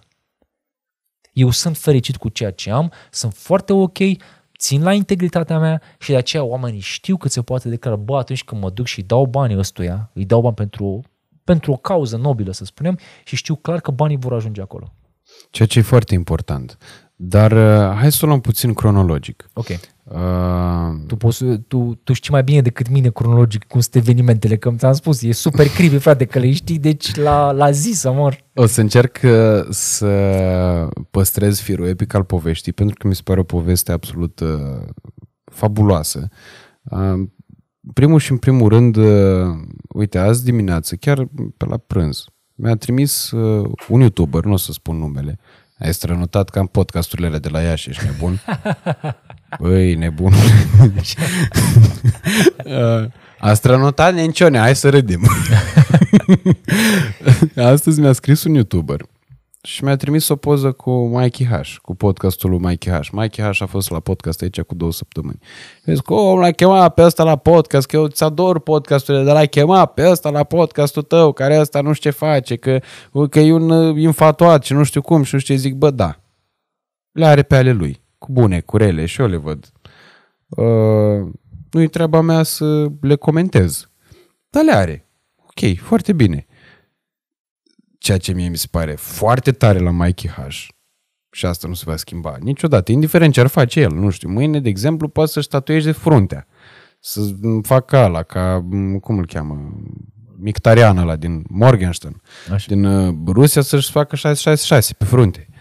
Nu se va schimba niciodată faptul că el a fost primul YouTuber din România care a avut impact. Da, a fost da. primul creator de conținut. Clar. Și a fost cel mai mare pe toată durata carierei lui cât a fost activ. Corect, corect. Deci munca pe care a făcut-o el este infinit mai grea decât aia pe care am făcut-o eu, de exemplu, în momentul în care am venit pe un teren deja bătătorit, care munca mea a fost mult mai grea decât munca pe care o depune un copil care azi cu o cameră sau cu un telefon poate începe să facă niște lucruri pentru care are foarte multe puncte de referință. Corect. Tu, dintre toți românii, ai fost primul om care a plecat prin lume și a început să filmeze, să monteze rudimentar niște chestiuni cu un laptop de la micuț, low budget. Corect. M C I sau cum se cheamă? Da, exact. exact M C I, micuț, da, da. Micuț l-ai cumpărat de undeva de la un mall de prin Asia, cu laptopul ăla montai acolo, cu iPhone-ul care era cea mai ieftină variantă de iPhone, corect, și așa corect. mai departe,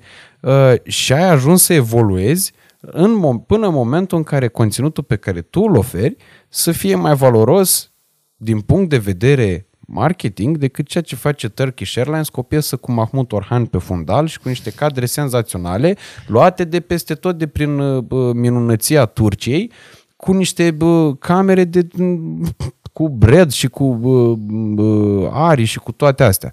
Corect. În care Red și Ari sunt Mercedes și, nu, Rolls-Royce și Ferrari, da, a camerelor exact. De luat vedere, cu alea se filmează producții hollywoodiene. Uh, și clipuri la Ina.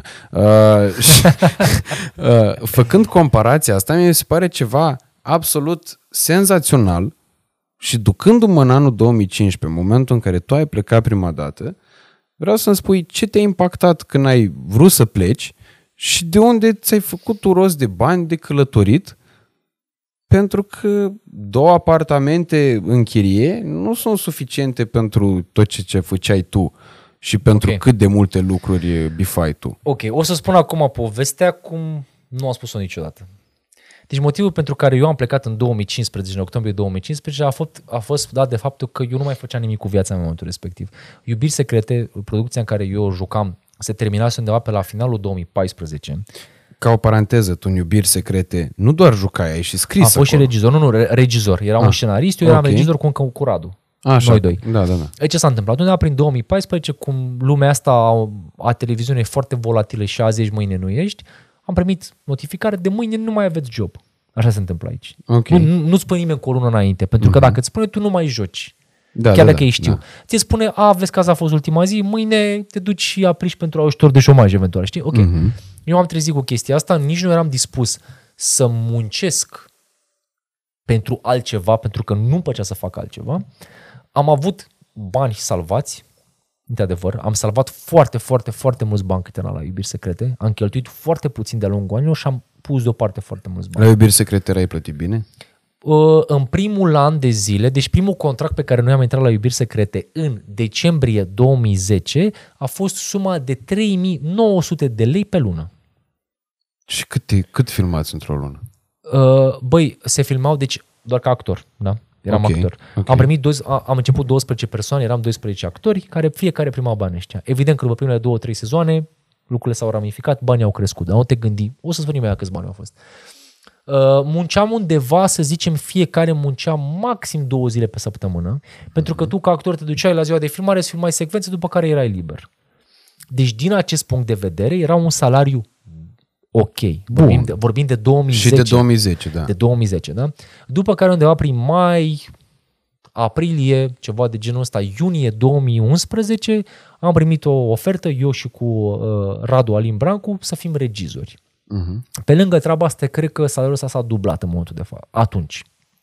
Regizor însemna că pe lângă cele două zile în care eram actor, mai aveam încă două zile în care eram regizor. Deci mergeam la patru. Și deja ne apropiam undeva de șapte mii, opt mii de lei, ceva de genul ăsta. patru zile pe săptămână. patru zile pe săptămână. Mai departe, eu cea mai mare sumă pe care am câștigat-o la Iubiri Secrete în viața mea, și eu nu eram foarte bine plătit. Radu, pentru că era un personaj mult mai important în Iubiri Secrete, sau Mădălin. Tu ai și lipsit o perioadă. Eu am lipsit, pentru, eu am lipsit pentru că fata cu care eu jucam, Maria, uh-huh. într-o zi la filmări, a ieșit din cadru cu la valiera pusă, s-a dus afară și a început să înjure toată echipa, pentru că vorbea la telefon cu maica sa sau cu iubitul ei și cameramanii ascultau și au înregistrat chestia asta. La o ședință pe care am avut-o, pe un radio sau ce avea, ce ce avea acolo la, la noi la firmă, la casa de producție unde lucram, au pus înregistrarea respectivă și pe tipul asta au fost și alte probleme, au trebuit să o dea afară. Ea fiind iubita mea, ce facem cu ăsta? Păi trebuie să-l scoatem și pe el din serial. M-au scos pe mine, de-aia am rămas ca regizor. Uh-huh. Dar pe mine m-au plătit full atunci. Ceea ce e foarte mișto. Au fost niște oameni super ok, deci nota zece. Dar eu cea mai mare sumă pe care am dat-o vreodată la Iubiri Secrete, și acum țin minte, a fost undeva la nouă mii o sută de lei, undeva prin două mii unsprezece, ceea ce mi se părea ireal. Deci vorbim de nouă mii o sută de lei, cred că asta era echivalentul a peste două mii cinci sute de euro, mai mult. În două mii unsprezece era euro patru lei. patru lei, că două mii și ceva de euro atunci. două mii și ceva de euro, dar prețurile erau mult mai mici, adică patru lei era o bere la crâșmă. Corect. În două mii unsprezece. Dacă pachetul să-ți... de țigări era unsprezece lei. Corect. Dacă să-ți faci o idee, eu când câștigam banii aia, eu cheltuiam maxim cinci sute pe lună, patru sute. Pentru că îmi luasem o garsonieră pe care dădeam o sută optzeci, eram la filmări foarte mult timp, mâncam acolo și eu știam că munca asta este o muncă ce se va termina la un moment dat. Uh-huh. Nu mi-am cumpărat, mi-am cumpărat mașină cu tipa cu care eram atunci, cu iubita mea de atunci, care era și în serial, Ioana, eram cu ea și ea a vrut să ia o mașină și am zis, haide să punem bani amândoi, cumpărăm o mașină, dar care e a ta? dar ne folosim amândoi. Am colegi, nu vreau acum să dau nume, dar se știu ei. Am colegi deștepți care când au luat primul salariu de nouă mii de lei, e un băiat la noi la Iubiri Secrete, a venit a doua zi cu un sacou de cinci mii opt sute de lei cumpărat. Avea sacou de cinci mii opt sute, dar Adidas de treizeci de lei, știi? Ăsta e fenomenul care se întâlnește tot timpul în momentul în care tu din anonimat, dintr-o dată crești. Da, da, da, da, da. E, și de-a lungul anilor am reușit să-mi pun bani deoparte, după care cu suportul alor mei și cu o grămadă de lucruri dubioase, dubioase, pardon, cu o grămadă de ajutor, vreau să zic, am reușit să pun, să cumpăr aceste două apartamente pe care le-am închiriat și avem și un business pe lângă treaba asta. Împreună cu Radu de la Iubiri Secrete, predam actorie copiilor în școli. Okay. Un job foarte ok care aducea niște bani decenți, mult mai mult decât cât era salariul mediu atunci în România, dar nu era ceva extraordinar. Uh-huh. Eu aveam grăsime pusă deoparte, bani puși deoparte și în momentul în care relația cu Ioana, cu Cristina Gaveloiu s-a terminat, eu eram în România fără job, fără prospects, fără absolut nimic și nu știam ce să fac. Și în momentul în care eu am plecat, eu știam clar, din bugetul pe care l-aveam eu, din chirile pe care le primeam, din suportul pe care mi-l dădea mama, să rămână mama, eu știam clar, eu pot să călătoresc cu aproximativ o mie o sută - o mie două sute de euro pe lună. Ok. Chestie care era extrem de realizabilă atunci. Și în, și în următorii ani, și în două mii șaptesprezece, uh-huh. a, acum nu mai e, în două mii douăzeci și unu, pa, din cauza pandemiei, din cauza multor restructurări la, la nivel mondial în ceea ce privește turismul. Deci pentru mine era foarte, ăștia erau banii cu care eu intram într-o lună de zile cu zero YouTube, de zero venituri de la YouTube, știi? Eu așa am reușit să călătoresc aproximativ un an jumate, doi ani, doar din banii, hai să spunem un an jumate. Ok, adică până prin, pe la începutul două mii șaptesprezece, pe moment în care ai a bubuit și canalul. Cam așa, a început să bubuie canalul, eu am luat banii, am investit, am început să înțeleg cam cum merge YouTube-ul, am început să fiu ceva mai... Știi ce s-a întâmplat? Pe măsură ce am început să știu mai bine ce înseamnă YouTube, pe măsură pe, um, mi-a fost din ce în ce mai greu să go back to the roots și pur și simplu să nu mai gândesc la cifre și să mă focusez pe conținut. Asta e o problemă pe care o am și astăzi. Toată lumea are. Da, da, asta e foarte rău. Pentru că înainte studioul YouTube-ul nu era și nu-ți dădea un milion de statistici. Tu nu știai dacă clipul tău performează mai bine ca ultimele șase, dacă îți dă, acum îți dă ranking, e doi din zece, e șapte din zece, mama, a făcut clipul meu nouă din zece, înseamnă că e pro și așa mai departe, știi? Deci, revenind la ce, la ce m-ai întrebat, ei erau banii cu, cu care eu călătoream. Aveam undeva la vreo treizeci și cinci - patruzeci de euro pe zi. Chestie foarte ușor de făcut în Asia, mai ales în perioada aia. O cazare decentă și acum, cum mi-aduc aminte, plăteam nu la hostel. Să stau eu singur în camera mea privată, cu un aer condiționat, cu mâncare, cu tot ce-mi trebuie, cu un mic dejun, să spunem, cheltuiam cincisprezece - șaisprezece dolari pe zi. Wow! Da, fără tot discuție. Mâncare, nu? În centru, da, da, da, în centru Bangkok. Adică orezul ăla șmecher de mi s-a făcut mie poftă de da, ăla. Da, un dolar dădeam pe ăla. Ăla cu alune în el, cu de-astea, cu da, nu știu ce. Da, eu, eu puteam, i-am avut zile, i-am avut, de exemplu, ca să-ți faci o idee, aveam luni în Vietnam, pentru că am stat foarte mult în Vietnam în două mii șaisprezece, în care eu cheltuiam de luni până vineri, cu tot cu mâncare, cu absolut, cheltuiam sub o sută de euro. Dar pe urmă de vineri, ca orice român care se respectă, își punea singura cămașă pe care o avea, pantalonii lungi și se ducea la club și cheltuia într-o seară o sută de dolari. Ca orice român care se respectă, okay, pentru că bea cocktailul, știi, înțelegi? Da. Dar beam o sută de dolari în club și mă duceam la camera mea de opt dolari în Vietnam, știi?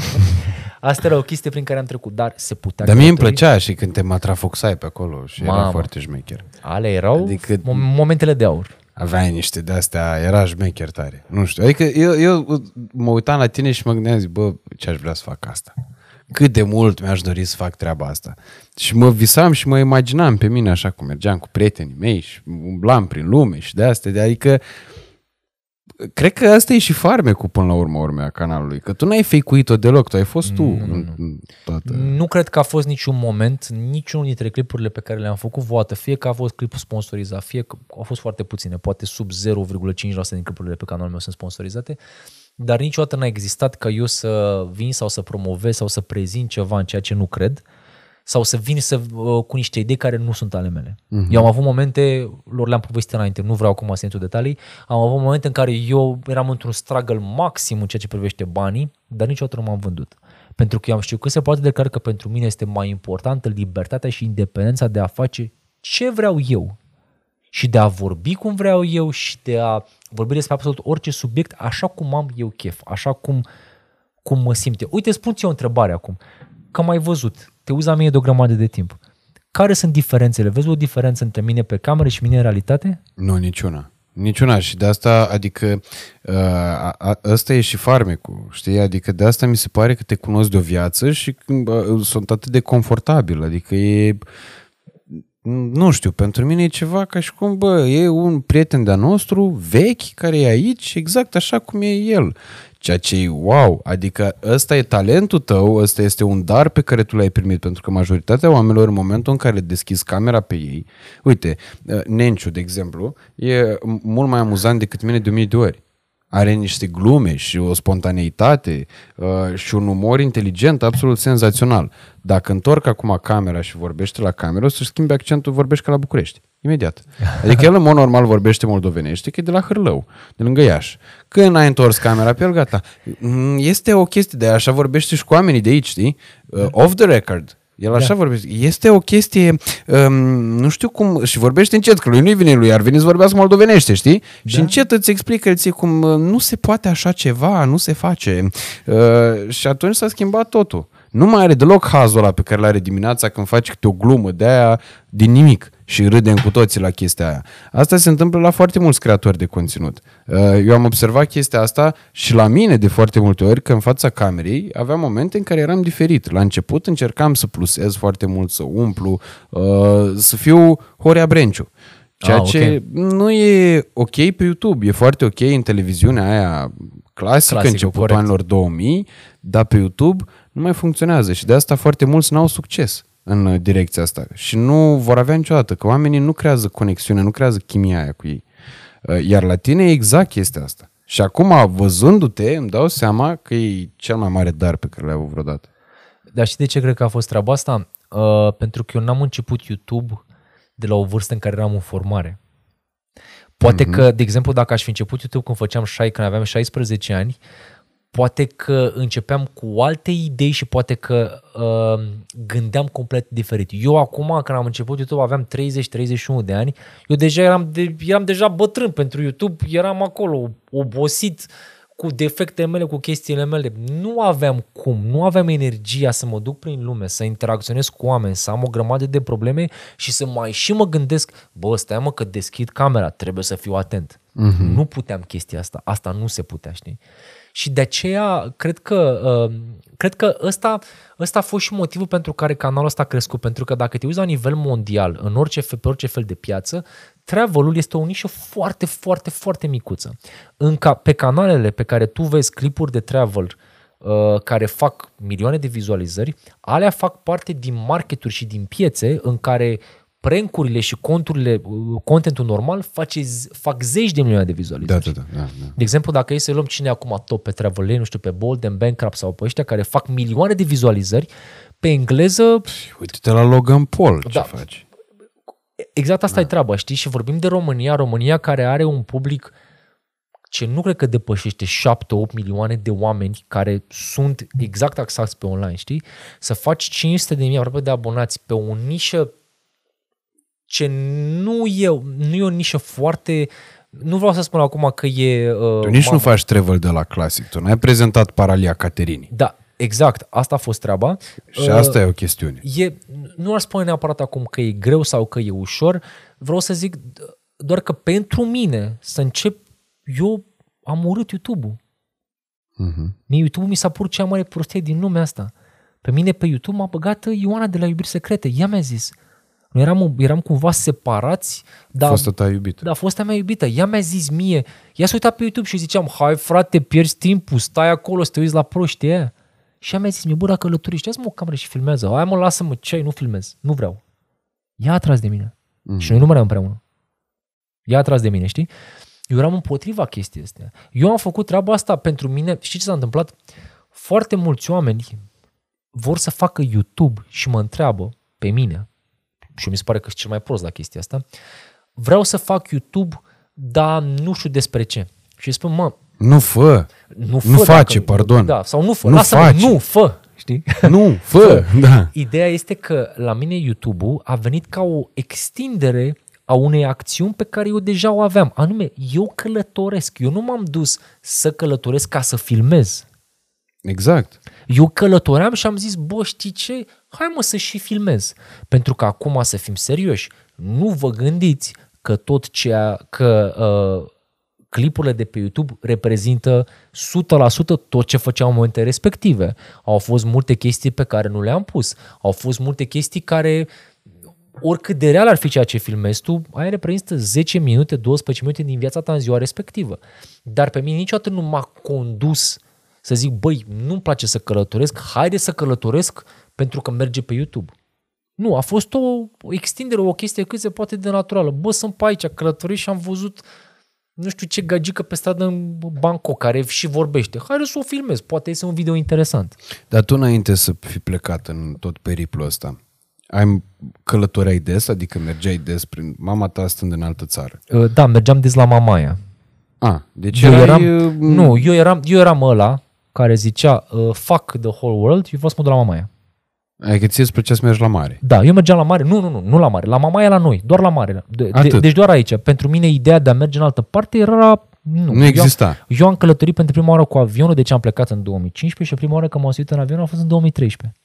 Că unde ai fost? La Madrid, în Spania? Uh, da, la Madrid, la mama. Am fost okay. Și eu până mai am fost încă o dată prin U K. Dar nu, eu nu eram cu asta. Unde era sora. Exact. Eu nu cel mai, cel, unul dintre cele mai triste momente ale vieții mele a fost atunci când am aflat că sora ta urmează să nască, deci am, mi-am dat seama că, că are un iubit. Că... Nasol moment. Da. Da, dar de... mișto, sora ta. Da, da, da, mișto. Sora mea, păi tu, sora mea e forță. Deci sora mea foarte, e forță, foarte forță, forță, da. Și povestea ei. Și, adică, nu știu, mi se pare că toată familia voastră a avut un destin foarte mișto. Băi, toată familia noastră, în sensul că eu și cu sora mea, pentru că, de exemplu, chiar ziceam acum câteva, a, am un video ce a fost postat, nu l-am postat, nu l-am pus încă. E un video care o să vină mâine, în care eu, sau zilele astea, în care eu pur și simplu merg noaptea prin București și prezint locurile de la maternitatea în care m-am născut, mm-hmm. până la casa în care am crescut, până la casa pe care au vândut-o ai mei, pentru că sora mea a avut niște probleme în Germania și taică mi-a trebuit să o, să o ajute acolo, până la școala din care am fost exmatriculat, până la liceul din care am fost exmatriculat și m-am dus noaptea prin București și am filmat chestiile astea. Care e faza? Eu și cu sora mea, da, am avut un parcurs, sora mea a avut un parcurs mult mai clar și mult mai ok, dar ai mei nu au avut un parcurs bun. Aia mei au divorțat când eu aveam douăzeci de ani. Eu i-am forțat pe aia mei să divorțeze pentru că mi-aduc aminte, treaba asta nu o știe nimeni ce spun acum. Aveam, era prin două mii doi, am venit beat dintr-un club ce se numea Club Max în Regie. Nu știu, cine e mai bătrân poate știe de Club Max în Regie de aici din București. Și undeva pe la ora două dimineața am trezit pe aia mei, eram beat rupt și am zis, bă frate, voi sunteți împreună pentru ce? Și răspunsul a venit. Răspuns tipic românesc. Pentru, pentru voi. voi, mamă. Și am zis, pentru noi ce? Că aia e plecată de zece ani. Aia fiind sora mea. Eu-s beat, vin din Club Max. Eu-s beat, uitați-vă la mine cum arăt. Pentru ce? E, și în, în urma acelei discuții, după ceva timp, ai mei s-au separat. Ai mei nu au fost fericiți împreună. Ai mei au fost fericiți după. Mm-hmm. Deci ai mei și-au refăcut viețile după ce s-au separat, știi? Dar la mine și la sora mea a fost o chestie, ea a muncit toată viața ca să ajungă unde e acum, eu am fugit de școală, eu am fugit de reguli, eu am fugit de viață și într-un fel sau altul Dumnezeu sau, hai să nu, nu, nu neapărat că eu nu sunt o persoană credincioasă, ceva, divinitatea, cum vreți să spuneți voi, universul ăsta cumva a făcut lucrurile astfel încât eu să ajung să nu știu, să nu fiu un boschetar. Pentru că raportat la energia pe care eu am investit-o în, în cultura mea, în educația mea, eu ar fi trebuit să fiu un boschetar acum. E, nu, exagerezi. Eu n-am, adică... făcut, eu, eu n-am făcut multe chestii cu viața mea, eu am renunțat la tot ce am făcut în viața asta. Da, dar ești un om cu foarte multe cunoștințe. Ceea Băi, ce sunt... se vede, se vede și în discurs, se vede și în calitatea informațiilor pe care le prezinți. Corect, dar eu am aproape treizeci și șase de ani și dacă ar fi să ne uităm pe o carte de muncă pe care o am la un job normal sau dacă ar fi să, nu știu, să acumulez toate orele sau toate lunile pe care eu le-am petrecut la un job vreodată, nu recătece de două, trei luni de zile. Deci eu nu ar fi trebuit să fiu în poziția asta acum în care eu să vin invitatul tău în acest podcast. La mine a fost, cum să zic, au fost niște ocazii care mi s-au dat uh-huh. și eu am fost destul de inteligent, să spunem, în momentul respectiv să-mi dau seama la chestia asta cu călătoritul că este cam ultimul trend pe care l-am ca să pot să fac ceva ok, cool în viața asta. Știi care e toată treaba? Din perspectiva pe care eu o am Și uite, că e un milestone, vorba ta. douăzeci de oameni au trecut pragul casei astea până acum, fiecare om având succes, că de asta i-am chemat. Adică noi am, proiect, am pornit proiectul ăsta din mai multe considerente. Unul dintre ele, faptul că mi-am dorit să fac ceva în așa fel încât să-mi cizelez uh, temperamentul ăsta vulcanic și să nu mai am impresia că trebuie neapărat să fiu eu centrul atenției și să urlu și să umplu tot spațiul și să-mi doresc să ascult alte povești, să fiu un bun ascultător. Asta odată. A doua oară, uh, pentru faptul că am fost siliți, că nu puteam să facem altceva. Eu am început proiectul ăsta în pandemie.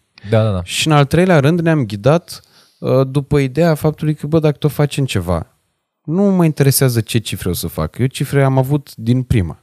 Am avut bulanul ăla senzațional ca din prima să am cifre. N-am avut constanță, în schimb. Dar uh-huh. din prima dată am avut o bubuială de asta, după care experiența celei de-a doua bubuieli plus proiectul Trei Chestii și moldovenii și toate astea era o, o validare de asta continuă din punctul ăsta de vedere. Numai că mi-am dorit să dau ceva oamenilor care să rămână în timp.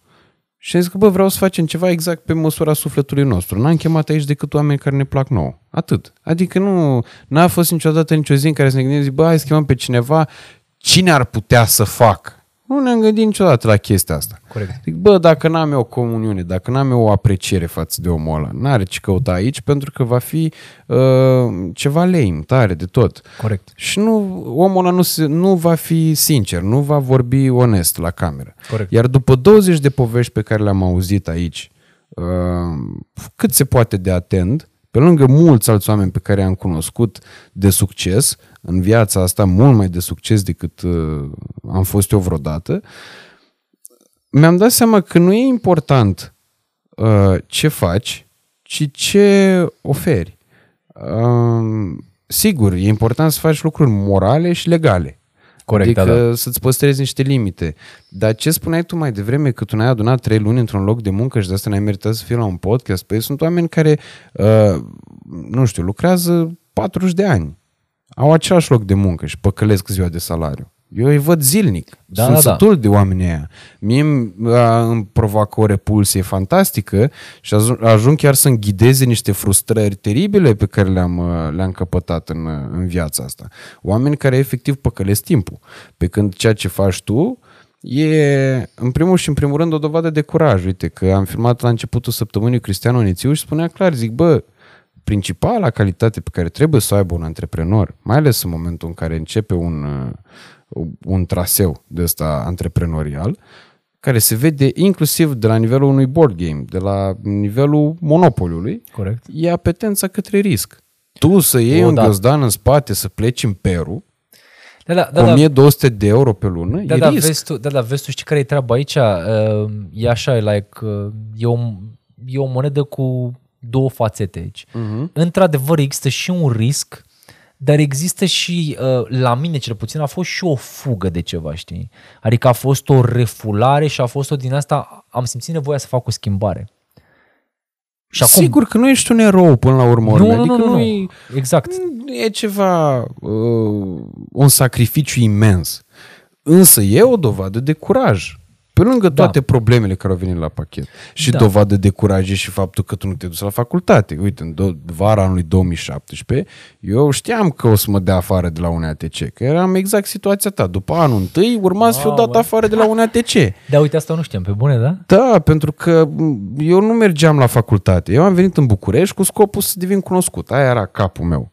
Păi eu trebuie să devin cunoscut, trebuie să fac bromania, de astea ești nebun, las-mă cu facultatea ta, Nea Mircică, că e, pe care îl salut din nou, că tot salut în toate podcasturile, mi-e dor de el și ziua lui zilele astea. Uh, un om chiar foarte mișto. Și eu mergeam acolo la facultate, nu îmi plăcea, nu era, nu era aspirațional pentru mine. Și nu mă mai duceam, pur și simplu. În vara anului două mii șaptesprezece, tu ți-ai spus povestea când ai venit aici în România. Era iulie, sfârșit de iulie, început de august două mii șaptesprezece, ai venit și ai făcut și niște vloguri cu Alin, v-ați dus la mare, cu decapotabila wow, lui. Wow, ce ține, ține minte, minte absolut orice. Ai prezentat aici, pe lângă primăria sectorului unu, unde ai făcut tu școala, unde ai locuit și așa da, mai da, departe. Exact, exact. povesteai de când ai plecat la, bă, când ai fost la facultate și te-au dat afară din cauza absențelor și atunci mi s-a trigărit, bă, deci sigur mă dau și pe mine afară, știi, ești nebun ah. cap. Deci eu am fost și două luni am ținut o mine, cauza știi? Pentru asta, da, deci eu practic am fost un fel de combustibil nu, pentru... Nu, nu, tu, deci tu, de la tine am aflat că mă, mă vor da afară cu două luni înainte să mă dea afară, pentru că eu știam că am absențele alea, eu n-am mai auzit de exmatriculări la facultate, știi? Oh. N-am mai auzit de, de astea, nicăieri. Oh, oh. Da. Și atât se pare că s-a întâmplat. Cred că numai noi doi am fost exmatriculați din tot UNATC-ul ăla, în toată istoria UNATC-ului. Să știi că nu prea erau oamenii exmatriculați și știi de ce? Pentru că în principiu fiecare persoană care intra acolo punea foarte mult value uh-huh. pe, pe, pe postul ăla, știi? Pentru că erau atât de puține încât ziceai, frate, sunt aici, sunt la UNATC, ești nebun, câtă lume intră aici? Tu în cât timp ți-ai dat seama că nu vrei să faci asta? Băi, la mine a fost o chestie de genul, mai mult a fost un challenge de ăsta, hai să văd că pot să intru. Eu nu m-am gândit mai departe, la mine a fost, vreau să arăt tuturor că eu intru la un A T C fără să mă pregătesc neapărat, știi? Uh-huh. Și am intrat cu o medie din asta super mare și pe urmă evident că nu am confirmat absolut deloc și oamenii au văzut, am lipsit, nu știu, două săptămâni și mi-au zis pa. A, pe lume mi-au zis pa după un an în care am lipsit a, nu, nu. anul ăla. A, nu, nu, eu am stat de fete, deci eu am terminat primul semestru. Am început al doilea semestru și mi-aduc aminte că undeva Paștele lui două mii șapte, cu zece ani înainte, da? Ceva de genul ăsta, Paștele lui două mii șapte, cam atunci s-a rupt combinația. Cam atunci deja au început să vină absențele în prostie și la un moment dat, într-o dimineață, eram acasă, mi-aduc aminte că m-am trezit și m-a sunat mama și mi-a zis, bă, tu ești prost. Și mi-a zis, nu știu, de ce sunt prost? Că păi m-au sunat de la facultate, tu ești... Tu știi să mă matricula, boule.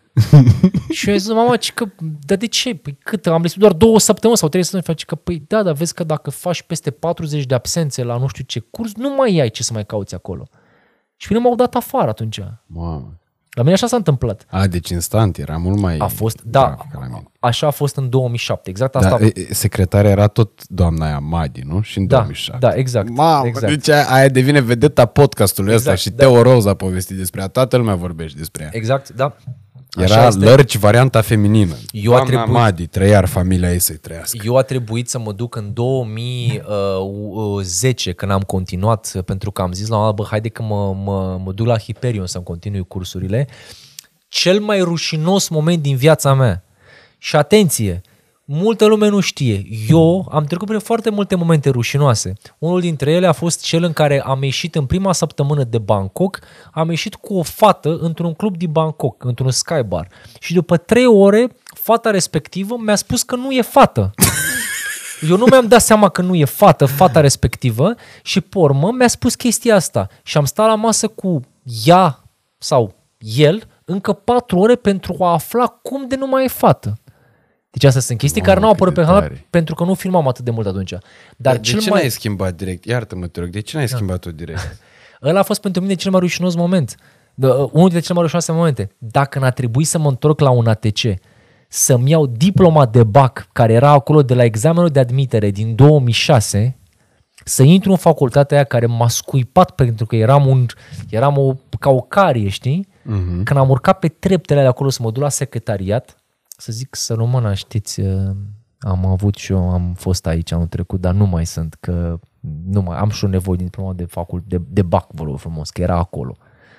N-am trecut prin rușine mai mare ca în viața mea. Bă, mie nu mi-era rușine de asta, mie mi-a fost rușine pentru că profesorul meu de pregătire, care mă pregătisem eu pentru intratul la facultate, un actor extraordinar, un om pe care îl iubesc teribil de mult, Ticu Pușcașul de la Iași, okay. Eu mă sfătuisem cu el. Și am zis că, domn profesor, vedeți că ăștia mă dau afară de la facultate, ce fac? Costă de anei ca afară de la facultate, ești nebun, că la facultatea nu dă afară pe nimeni.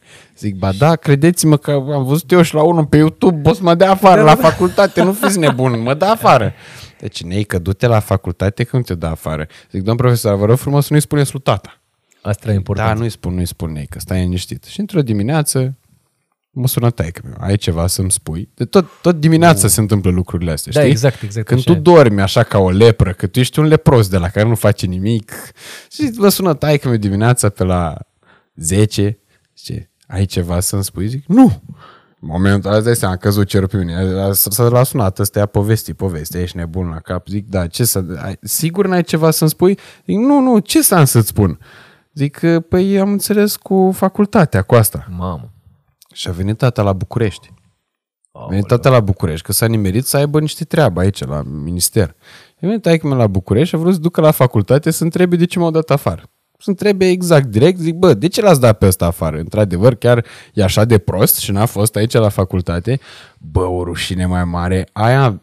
Aia mi era rușinea mea, că eu mergeam cu tata de mână la uh, secretariat ca să mă ocărască și Madia aia și tata. Aia era problema cea mai mare. Nu că mă dădea pe mine de la facultate afară, că în momentul ăla, ce fericit am fost, mamă, ferească Sfântul, și ții minte ziua aia, deci mie, știi ce îmi plăcea la U N A T C, că era lângă Pro T V și visul da, da, meu da. era să ajung la Pro T V. Corect. Eu îl simțeam, simțeam energia lui Măruță că era aproape acolo. Da. Aia era singurul lucru care îmi plăcea. Și m-am dus, era, știi că e biserica aia lângă Pro T V. Mulți da. ani, Doamne ajută. Să fie. Și am stat cu taică-miu în curtea bisericii respective. Taică-miu care credea că o să ajung un ratat. Și eu care, mie care mi-era indusă ideea faptului că o să ajung un ratat. Maica mea care nici nu voia să, vor, nici nu voia să vorbească cu mine. Zic că să nu cumva să-l aduci pe ăla acasă, că ne-a făcut de râs. Ăla fiind tu. Da, corect, da. Ne-a făcut de râs neamul și familia și nu știu ce, ca și cum în familia mea erau numai, numai câștigători de premii Nobel. Singurul bou pământului care a fost exmatriculat de la U N A T C fiind prostul. Exact. Și atunci îți dai seama, am bocit puțin pentru că mie, eu sufeream de suferința lui tata. Eu în inima mea eram bucuros, ai zis, bă, în sfârșit am scăpat de asta, ești nebun la cap. Că gata, nu mai pup alt facultate, sănătate și la revedere. Și după aia am stat în parc cu grădina Icoanei și am promis lui taică-miu niște lucruri. El cred că nici în ziua de azi nu uh, s-a gândit real la faptul că, bă, eu am luptat să le împlinesc, dar în felul meu. Adică Corect, în da, drumul ăla meu. De asta eu rezonez teribil de mult cu povestea ta, care mi se pare și inspirație foarte, foarte bună și pe de altă parte mi se pare uh, o dovadă a faptului că tu ai avut curajul ăla de, a, de a-ți asuma niște lucruri. Zic, bă, nu-mi place, n-are rost să păcrez. De ce să fac ceva care nu simt că trebuie făcut? Dacă nu trebuie, adică se poate trăi fără? Perfect. Hai să nu facem. A fost și o fugă de reguli și o fugă de sistem, adică pentru mine, pentru mine YouTube-ul a fost și este de departe cea mai bună modalitate de a mă exprima așa cum sunt eu.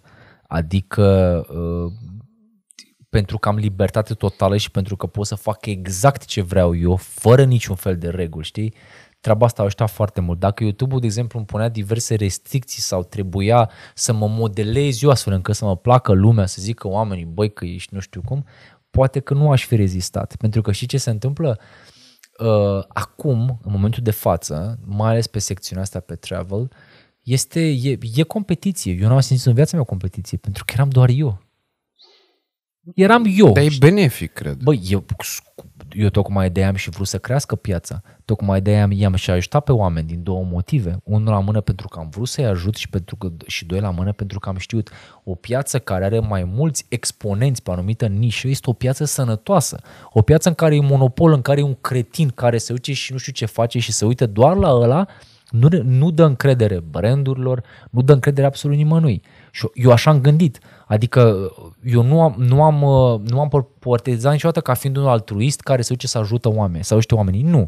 De fiecare dată când am ajutat pe cineva, a fost nouăzeci la sută pentru persoana respectivă și zece la sută pentru mine știind că, băi, în viitor chestia asta va fi benefică. Și în momentul de față, faptul că există competiție, unul la mână mă forțează pe mine să fiu mai creativ, doi la mână scoate de la naftaline niște skill-uri pe care... Uh, poate nu le-aș fi avut dacă eram singur, pentru că, bă, când ești singur, ești tu acolo, știi? Nu e nimeni, nu simți că îți suflă cineva în, în ceafă. Chiar dacă în momentul de față, Backpack, canalul Backpack Your Life face vizualizări în continuare, cât toate celelalte canale însumate, uh-huh. deci însumat că toate celelalte canale fără discuție, au fost luni în care n-a mai fost așa. Au fost luni în care Backpack Your Life făcea trei milioane și canalele respective în sumat făceau patru milioane. Și pentru mine deja asta era un fail. Deși nu se calculează așa, dar în mintea mea era un fail, pentru că eu nu eram obișnuit să am competiție. Eu nu eram obișnuit ca lumea să-mi zică mie, nu mă uit la tine pentru că ești țăran și ești prost, mă uit la ăia. Eu nu știam chestia asta, la mine știam clar. Și aveam oameni acum mulți ani care îmi spuneau, bă, nu-mi place de tine, dar dacă vreau să văd țara aia, n-am la cine să mă uit. Acum ai la cine să te uiți. Ai la cine să te uiți și bă, chestia asta mie mi se pare foarte bună, pentru că întotdeauna comparația cred că e sănătoasă. Pentru că, uite, există foarte mulți oameni care se apucă acum să facă bă, ceea ce tu faci, urmărind câștigul. O să vorbim acum și despre câștigurile tale de azi. Da. Pentru că acum, după ce cineva a bătut drumul, după ce cineva a făcut uh, foamea prin Vietnam și prin uh, Thailanda, după ce cineva a experimentat și a diluit cu tot soiul de agenții de publicitate și cu tot soiul de branduri și cu tot soiul de oameni aflați la început de drum care nu știau cu ce se mănâncă, la fel cum nu știa nici creatorul cu ce se mănâncă. Corect. E ușor să vii pe o piață care are mulți bani, o piață care înțelege necesitatea promovării în direcția asta, o piață care e foarte deschisă, și să vizezi câștigul.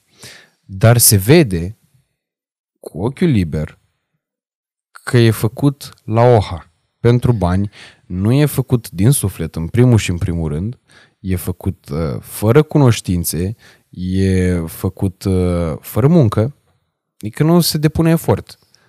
Tu, la ceea ce făceai tu, vorbind despre cele zece minute pe care le livrai nouă pe zi, și nu erau zece, erau mai mult de zece. Okay. Erau de obicei spre douăzeci. Cam așa, da, da, cam alea. De minute pe zi, tu îți căutai cadrele alea, le alegeai, montai într-un anume fel, puneai suflet în tot ceea ce făceai și de asta era atât de mișto. Repet, pentru mine, cât de proastă ar fi fost ziua aia, când vedeam un timelapse de la pe care îl făceai și melodia de final oh, da. de vlog, da. pentru mine chestiile alea îmi dădeau speranță și mă motivau, mă făceau să rezonez cu acel conținut pe care tocmai l-am urmărit, iar chestia asta înseamnă un cumul de factori. E talent, e pasiune și sunt cunoștințe și foarte multă muncă pe care oamenii din ziua de azi, cred că asta a stricat YouTube-ul. I-a învățat pe oameni, și TikTok o face și mai tare, o, da. i-a învățat pe oameni că se poate să reușești cu uh, lucruri foarte ro, dar în ce sens ro? Adică nu mai e nevoie să mai gătești mâncare, că ne întoarcem în punctul în care mâncăm mâncarea crudă. Da? Pentru ce să te mai chinui? Cu camere, obiective, laptopuri, montaje, caută lumina, caută apusul. Tu astăzi mi-ai spus că, bine, a fost înorat, da. Și venea furtuna. Mi-ai spus că vrei să filmezi apusul la lacul Morii. Da. Da. Cine asta altcineva adevărat, mai gândea lucrurile astea? E adevărat, i-am zis că vorbeam, hai să ne vedem la opt jumate. Eu am, eu, eu, eu am intrat pe weather după ce i-am spus de opt jumate și am văzut că i-a pus-o la nouă. Și zic, bă, dacă i-a pus-o la nouă, eu știu că am la golden hour cincisprezece minute înainte și vreo câteva minute după, dacă sunt norocos. Și am zis, băi, sunt acolo, eu habar, eu nu știam unde e lacul Morii, nu știam unde e strada asta, nu știam geografic în București unde se află. Și am zis, băi, hai să-i spun omului că vreau să mă duc să fac chestia asta, că s-ar putea să întârzi. Pur m-a plouat, n-a mai fost cazul, nu m-am mai dus, am zis, bă, lasă că mă duc mâine, nu mai contează. Dar ideea este că uh, eu așa îmi organizez ziua, cu tot. Eu mi-am cumpărat bilete de avion, ținând cont de chestiile astea câteodată, pentru că ziceam, bă, îmi lipsește un cadru de acolo și vreau să fie cadrul ăla. Dar știi, știi care e chestia? Uh, în momentul în care tu începi să faci ceva din uh, preistoric, să zicem, că vorbeai și de Mikey Hash și uh-huh. deși nici nu vreau să... nici nu intenționez sau, Doamne ferește, nu am curajul să mă compar aici cu Mikey Hash, pentru că, repet, el a fost și este cine este, dar zic pe partea mea, pe segmentul meu, înțelegi? Noi trăim cu, o, eu trăiesc nu cu o frustrare, eu trăiesc cu chestia asta că vorbesc cu mulți youtuberi care îmi scriu uh, quote on quote, Cătăline, avem șase mii de euro, vrem să mergem prin lume, câți bani să faci din YouTube? Mie îmi scriu foarte mulți oameni chestia asta și în momentul în care mie cineva îmi scrie așa ceva, din păcate vă spun, eu nici măcar nu răspund, dau bloc și așa mai și pa mai departe. Pentru că în momentul în care o persoană intră într-un domeniu pe care nu-l cunoaște, gândindu-se că vrea să facă bani, eu știu clar că persoana respectiv nu, nu va face bani. Și eu le zic așa anumitor oameni cu care vorbesc. Și nu numai că nu va face bani, va strica... Va striga nișa respectivă, nișa clar. Respectivă, eu da. le spun lor clar, bă, tu... Tu ce salariu ai? o mie de euro, să zicem. Ok. Tu pentru o mie de euro bagi nouă ore pe zi în fiecare zi. Tu te aștepți să faci cinci sute de euro dintr-un domeniu pe care nu-l cunoști, băgând o oră pe zi, nu merge așa. Păi și zice, păi da, tu faci acum. Păi da, dar stai puțin, că eu am o mie cinci sute de zile în spate. Uh-huh. De făcut. Asta e ca și cum te duci la un avocat și îți cere o sută de euro pe oră și tu zici, păi dar ce mă, o sută? Și el spune, bă, da, eu am muncit ani de zile pentru a sintetiza tot ceea ce știu în ora aia ca să te ajut pe tine să nu știu. În cinci minute. În cinci minute, știi, înțelegi? Dar asta este o chestie recurentă pe care o înțeleg, pe, pe care o întâlnesc. Pe lângă canalele astea pe care le știți, canale cu sute de, cu o sută de mii de abonați, cu zece mii de abonați, oameni pe care îi știm, sunt foarte mulți care îmi scriu cu gândirea asta și de ce nu vorbesc cu ei? Pentru că știu că îmi va fi foarte greu să le demontez gândirea și să încerc eu să le spun, bă, consecvență, seriozitate și talentul e important, sunt multe chestii importante. La final, dacă ești norocos, faci și ceva bani. Dacă pleci cu gândirea asta, asta e gândirea sănătoasă. Dacă te pleci cu gândirea, păi bă, n-am camere, nu știu pe unde să călătoresc, nu am carismă, nu am talent, nici nu prea am eu chef să muncesc foarte mult, dar câți, câți bani să face, uh-huh. nu mai e cum. Pentru că acum, știi ce se întâmplă? Oamenii văd și zic, păi stai mă, Backpack Your Life călătorește, ăla călătorește, ăla călătorește, se fac bani. Da, într-adevăr, acum față de în două mii șaptesprezece se pot face bani. Se fac de patru, cinci, șase, șapte ori mai mulți bani. La aceleași statistici, la aceleași cifre. Oamenilor le place foarte mult treaba asta cu cifrele. Tu nu știu dacă ai văzut, peste tot oamenii sunt întrebați câți uh-huh. bani se uh-huh. fac, nu știu ce. Oamenii dau click pe lucruri de astea. Am văzut da. și niște articole de astea absolut cretine. Oameni care nu fac niciun bani, dar era întrebarea câți bani, că știu eu că n-au cum să fac bani la cifrele alea. Neam. Și era întrebarea câți bani face nu știu cine din YouTube. Alții care au cifre foarte mari și o pozează în săraci, că există și treaba asta. Oh, sindromul ăla, da? Și mai există unii care sunt chiar transparenți și vin și îți spun, zic, bă, uite, se face între atât și atât. Corect, știi? Da. Uh, câți bani făceai într-o lună în două mii șaptesprezece? Câți bani ai făcut în cea mai bună lună în două mii optsprezece, în două mii nouăsprezece, două mii douăzeci, două mii douăzeci și unu? Le știu fără să mă uit pe telefon. Pentru deci, că ești, e, e limpede că ești, că ești foarte calculat în direcția da, asta. Le cunosc foarte bine pentru că, din păcate, la mine, eu gândesc așa, ca să, ca să înțeleagă oamenii. La mine fiecare douăzeci și patru de ore care încep la ora zero noaptea, ora zero zero zero zero, pentru mine reprezintă un, un scop să cheltuiesc mai puțin decât fac. Uhum. Eu știu cât cheltuiesc în fiecare zi, fără să calculez. Știu în capul meu. Eu, de exemplu, știu câți bani am cheltuit azi. Știu ce am făcut azi și știu în capul meu că, băi, azi am cheltuit puțin, am plătit pe cazare, păi spune-mi, am plătit pe cazare treizeci de euro, pentru că mi-am luat un apartament foarte ieftin, un studiu la universitate pe care l-am prins, era de la cincizeci la treizeci pe zi. Mi-am luat și un, un meniu crispy strips, n-am mai mâncat la K F C de vreo șase ani de zile. Mâine dimineața e să ai o dimineață lux. Lux, așa? Lux, crede-mă, luat... o să vezi... Cei treizeci de euro pe cazare vor merita foarte mult dacă e baia prietenoasă. Am dat undeva, nu știu, cred că treizeci de lei pe chestia asta, am mai dat pe taxiul până la, știu că mai dau pe taxiul până acasă și asta e. Deci am în capul meu, știu clar, bă, ăștia sunt banii pe care i-am făcut, am pus un clipier, clipul ăla merge bine, ok, deci sunt ok. Deci, două mii șaptesprezece, cred că ori a fost decembrie două mii șaisprezece, ori ianuarie două mii șaptesprezece, atunci s-au făcut cei mai, bun, cei mai mulți bani pe anul respectiv. șase sute cincizeci - șapte sute de euro. După care a mai fost într-o lună. O, într-o lună, da. După care a mai fost o lună undeva prin iulie două mii șaptesprezece, când am fost în pădurea Okigahara. Tot acolo a explodat foarte uh-huh. mult canalul și am făcut, cred că am făcut puțin, tăi mai mult, cred că vreo opt sute de euro. Intrăm în două mii optsprezece. două mii optsprezece a fost un an care a avut o medie până în decembrie de patru sute, cinci sute, șase sute, șapte sute de euro. În decembrie două mii optsprezece a fost pentru prima oară când canalul Backpack Your Life din AdSense, pentru că au mai fost din când în când niște colaborări mai mult sau mai puțin semnificative, uh, am făcut o mie nouă sute de euro în decembrie două mii optsprezece. După care două mii nouăsprezece a început să scadă, pentru că ce se întâmplă și în online se întâmplă la fel, vin sărbătorile, crește Bun, foarte crește mult. Crește C P M-ul da. și pe urmă se duce în cap, pentru că, evident, oamenii nu mai au bani și au cheltuit banii pe mm-hmm. cadourile. Consumul scade. Corect, consumul scade și e, e normal. Intrăm în anul două mii nouăsprezece, în care deja lucrurile au început să se schimbe mult de tot. Adică pe partea a doua a anului două mii nouăsprezece, să zicem, de iulie-ianuarie, am făcut, am avut prima colaborare seri, fapt nu, a doua colaborare serioasă de pe acest canal cu ăștia de la Cardul Curve, în sensul că eu nu am mai cheltuit bani din AdSense-ul de pe YouTube. Deja banii aia veneau, se salvau într-un cont și o cheltuiam strict de colaborarea pe care aveam, din, din referul pe care îl obțineam. Asta în două mii nouăsprezece. două mii nouăsprezece, da. Atunci să spunem că undeva cheltuielile mele din YouTube, cea mai bună lună, cred că a fost undeva la vreo patru mii de euro, dacă nu mă înșel. Din AdSense? Din, doar din AdSense, da. Okay. După care vine două mii douăzeci, două mii douăzeci o, un an care pentru mine a fost foarte bun.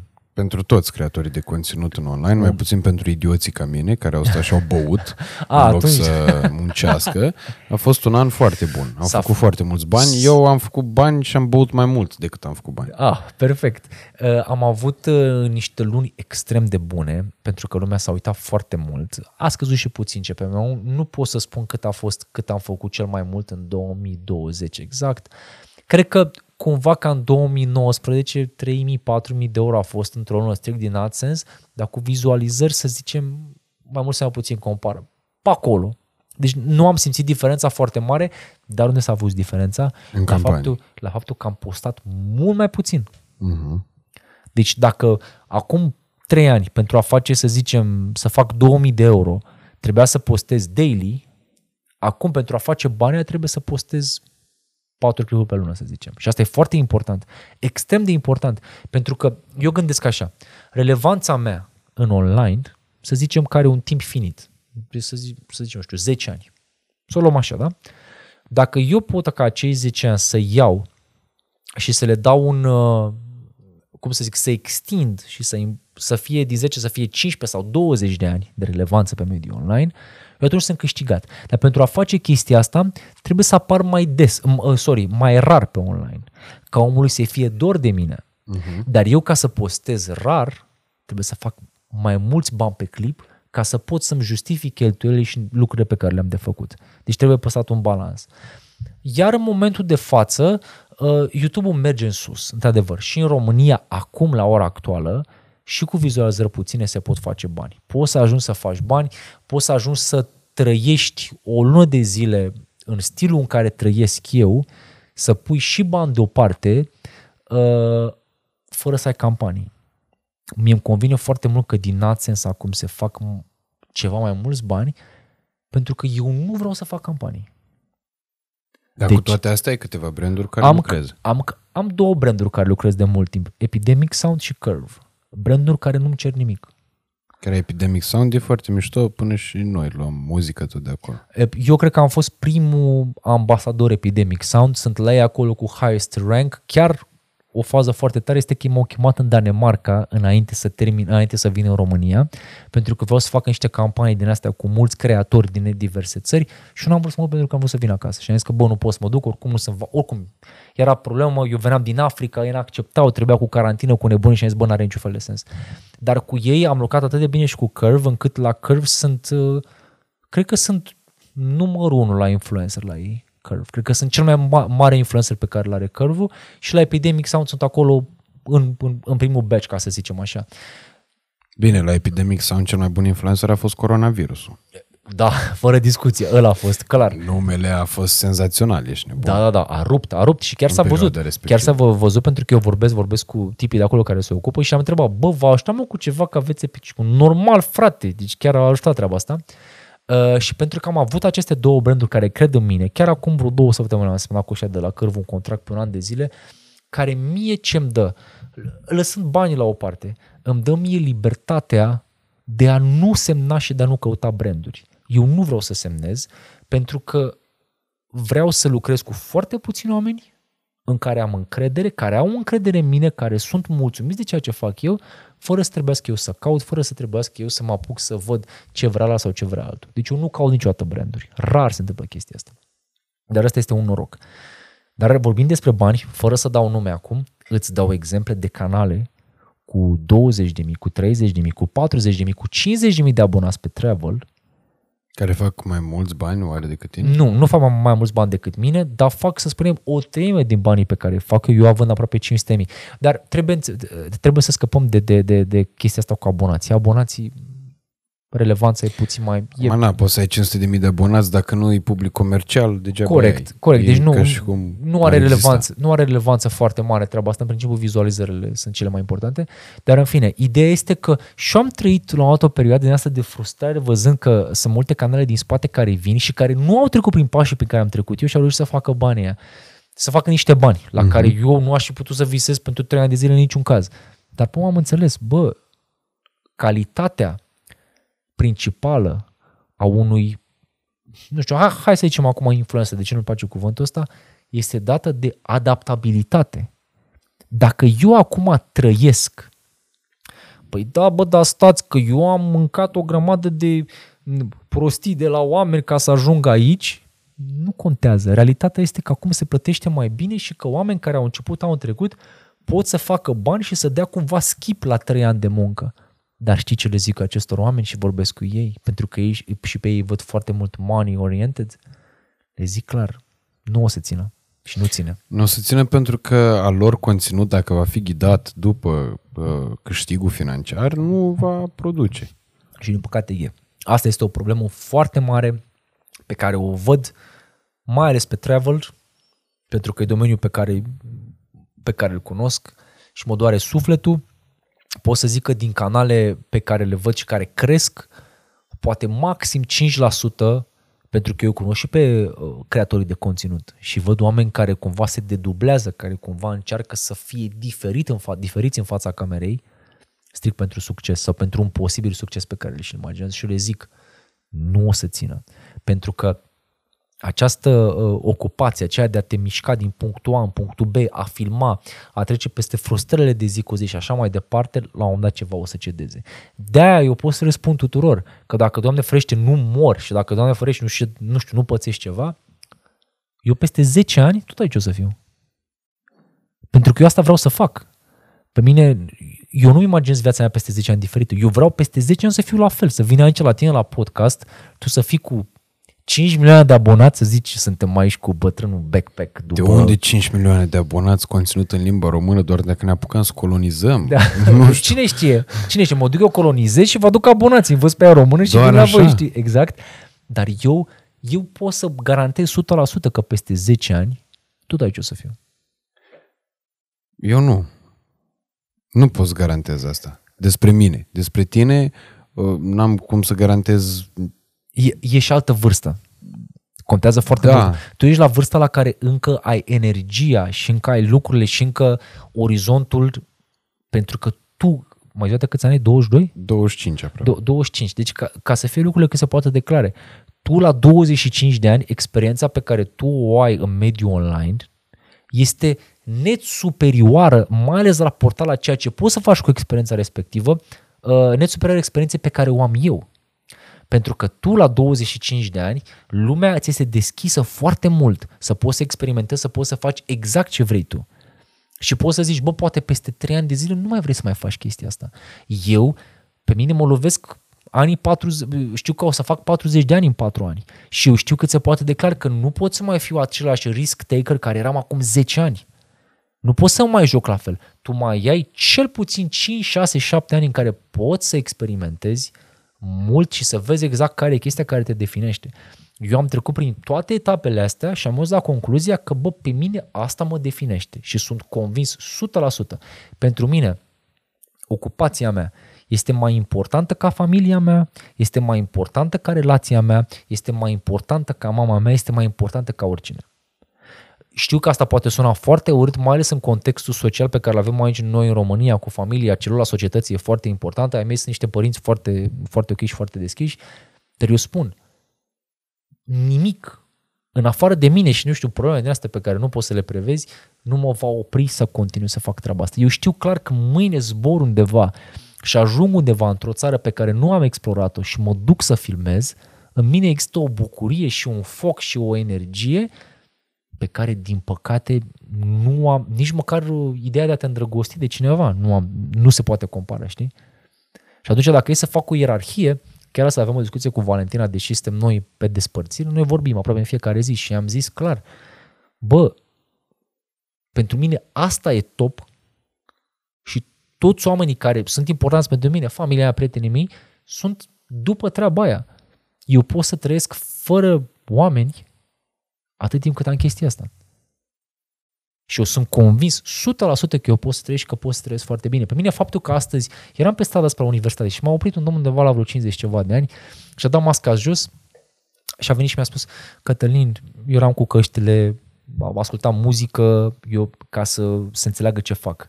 Eu când merg pe stradă singur, ascult muzică și notez pe telefon muzica pe care o ascult cu timecode de la minutul cinci la minutul șase și zic asta merge în cadrele respective. Eu am un fișier cu mii de clipuri care se potrivesc în funcție de mood-ul pe care eu l-am.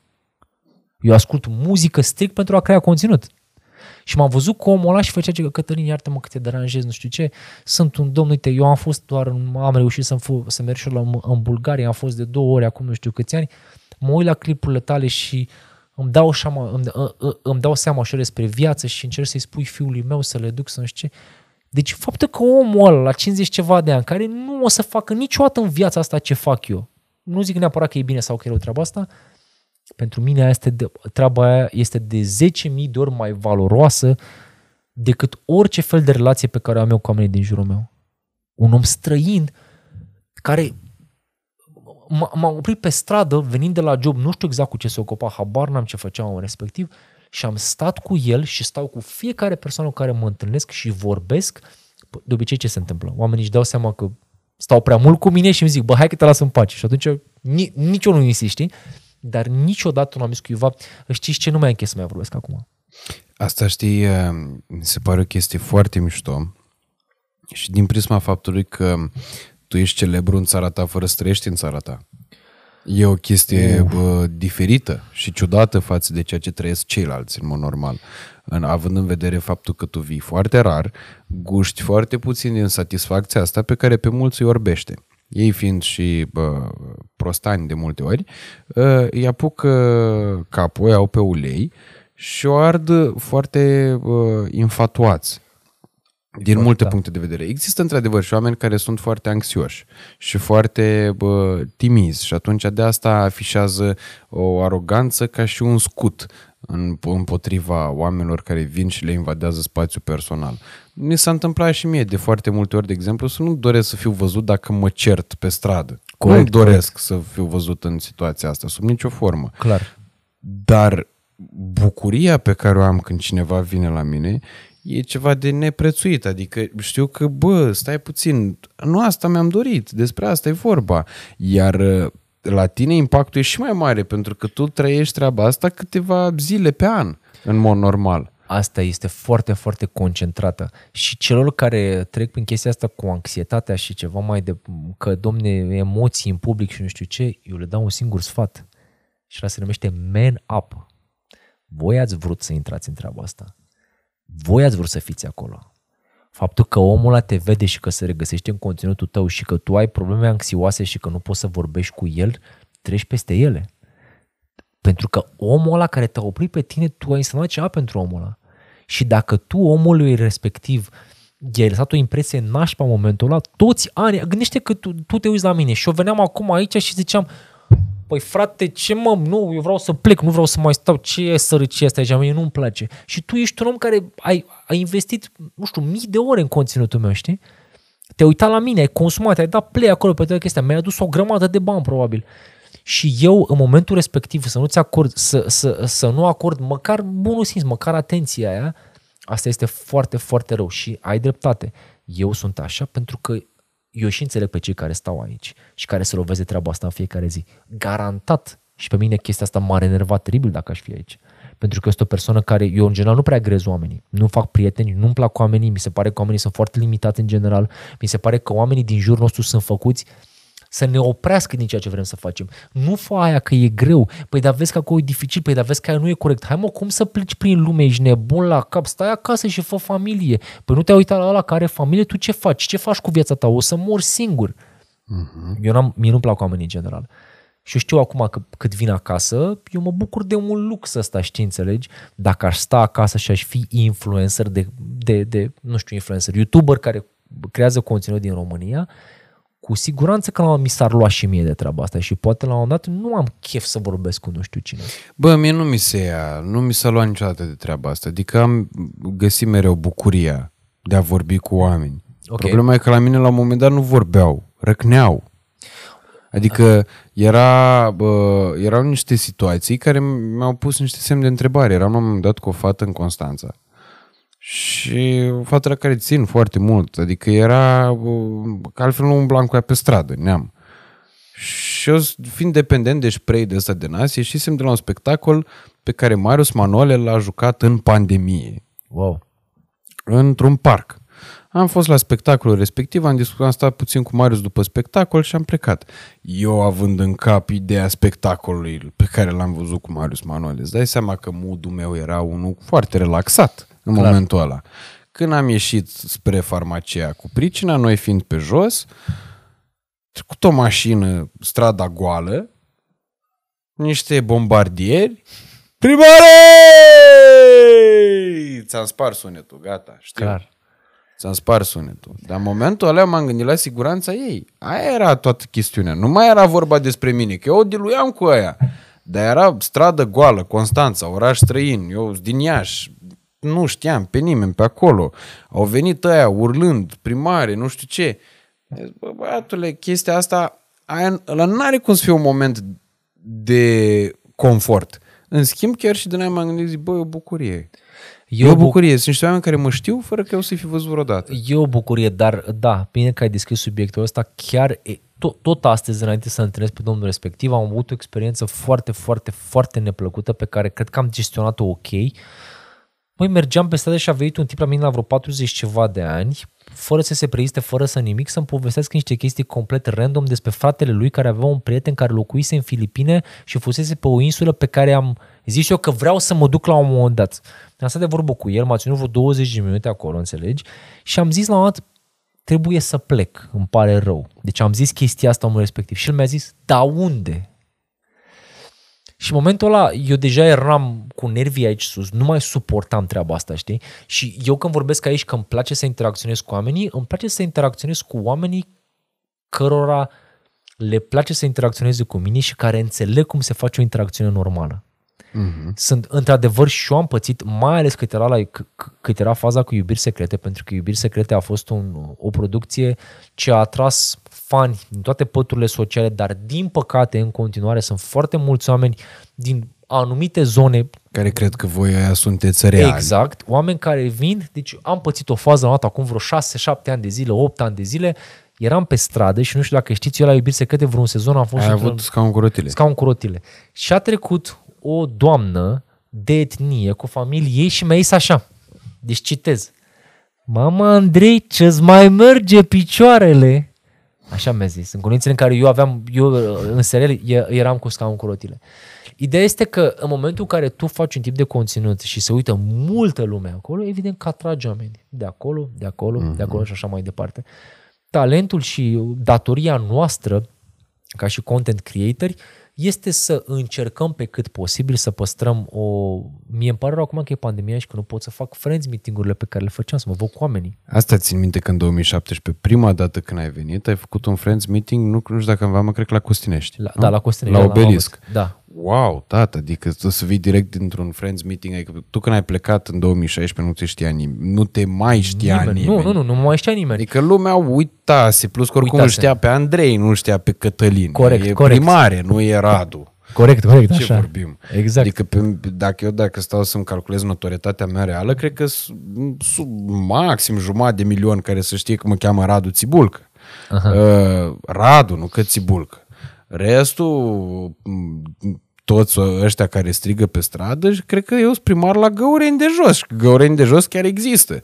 Exact. Așa era și în cazul tău. Adică pe aia știau pe Andrei, nu știau pe Cătălin. În exact. Momentul în care au venit niște oameni cu care și rezonai, pentru că oamenii care se uitau la tine pe canalul de Backpack Your Life, se uitau cu un scop. Adică nu mai vreau să mai vadă... Bă, Iubiri Secrete. Bătaia dintre Iani și nu știu care. De exact. Acolo, de la Iubiri Secrete. Vreau exact, să da. vadă călătoriile tale, locurile pe care tu le vizitai, exact. Satisfacția și plăcerea cred că era una mult mai mare. Era, ăla era, aia reprezenta pentru mine chintesența nebunia asta cu YouTube-ul, faptul că puteam să vin în România și oamenii știau, bă, ăsta a venit, stă o săptămână și face un friends meeting. Nu contează unde sunt, mă duc să-l văd. Și veneau oameni de toate vârstele, toate ocupații, toate păturile sociale, oameni care erau foarte, foarte, foarte mișto. Și acum, din cauza acestui COVID, eu nu pot să fac treaba asta, pentru că ce se întâmplă? Sunt niște reguli, adică ai putea să faci. Poți doar până că... în cinci mii de oameni în aer liber. Poți până în cinci mii de oameni? Dar cum? Da. Bă, și până mie... la două dimineața. Bă, dacă mie... te și căsătorești, poți până la cinci, începând de sâmbătă. A, da, bă, nu, schimbă? Începând de azi, că de, azi e întâi iulie, nu? Mă, de stai, eu aș putea legal schimba treaba asta? Da, legal. Da, poți. Păi, da, păi eu, am fost eu la Nostalgia, cinci mii de oameni în weekend, ești nebun? O, deci și, dacă eu vreau să... La Nostalgia, deci n-am, n-am crezut că voi mai trăi vreodată chestia asta. Nu, jur. Mă, dar tu știi că și om de la, tu știi că am venit în România, strig cu gândul să mă duc și eu la o Nostalgia de asta și nu am fost. Mamă, deci te suflet. Invit la Iași din suflet. E, plus că aici la București la douăsprezece noaptea se aprindeau luminile. N-am înțeles de ce, pentru că aveau voie până la două. Până la două aveau voie? Da, până la două, până la două era. Până la două, până la, la douăsprezece noaptea se aprindeau luminile, pac de, de afară. La Iași, vibe-ul pe stradă e mult mai, mult mai, mai puternic decât aici, da. În general, în provincie și Timișoara și lumea petrece mai mult. O să încerc să mă ocup de, de, de să, să fac puțin research pentru informația asta, pentru că mie ce mi-e frică la treaba asta este că dacă se întâmplă ceva acolo și vine poliția, zice cine v-a chemat aici? Ăla. Și tu ai pus-o. Dacă nu ești în conform cu legea, e groasă de tot. Mai ales dacă e pe stradă și așa, deci ai voie cinci mii de oameni într-un spațiu organizat, cinci mii de oameni ai voie. Ah, păi oricum nu se pune problema că n-ar veni cinci. Adică despre ce vorbim? Se da. fac concerte mari, ăștia râd acolo de mine. Ce faceți voi? Ce-am, am zis ceva greșit? Aproape? Dacă eu eram beat, eu mai știam că era ceasul când m-a trimis să ia acasă. Așa, da. Și la Iași, la douăsprezece se termină. La doisprezece, da? Mai departe. Așa, mie, mie, mie asta, asta mi-ar fi plăcut. Astea sunt momentele mișto, pentru că vin, vin foarte, foarte, foarte mulți oameni, vin cu cadouri, îți aduc, nu știu, bă, acum pe bune. Mai multă băutură decât mi-au dus ăștia de la Iași când am făcut friends meeting. Frate, mi-au umplut ăla, cum îi zice, uh, uh, uh, porbagajul. Cu pălincă, cu toate nebuni. Tu știi ce am primit acolo? Câtă băutură am primit? Eu am vrut să vin, dar eram în București atunci. Am ah. vrut să vin la friends meeting-ul ăla. Bă, sunt frumoase, mi-e place foarte mult, mai ales că la mine, eu de obicei când fac, când fac aceste friends meeting-uri, după primele cinci minute, spargem bariera asta, înțelegi că, domne, lumea vine, că eu le spun clar. Vorbesc cu oamenii și spun clar, băi, haideți să nu le comportăm acum, repet, ca și cum ați văzut Michael Jackson. Mm-hmm. Sunt un om care a avut o șansă, a știut să profite de șansa aia și a făcut viața și sunt ca voi, n-avem nicio fel de treabă.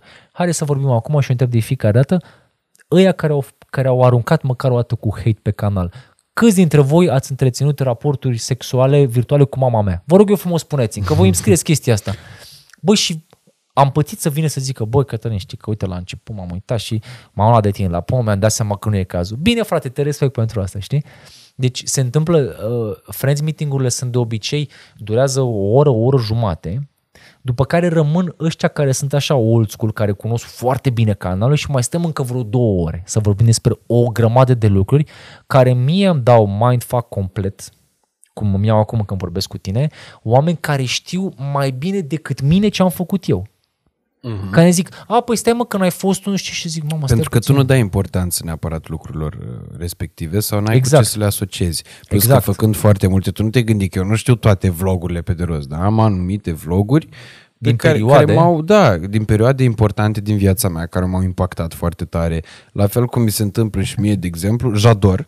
Da. Deci Jador știe episoadele din Moldovenii pe care eu le-am scris cu mâna mea. Da. Mai replică cu replică. Eu nu țin minte ce s-a întâmplat în episodul ăla.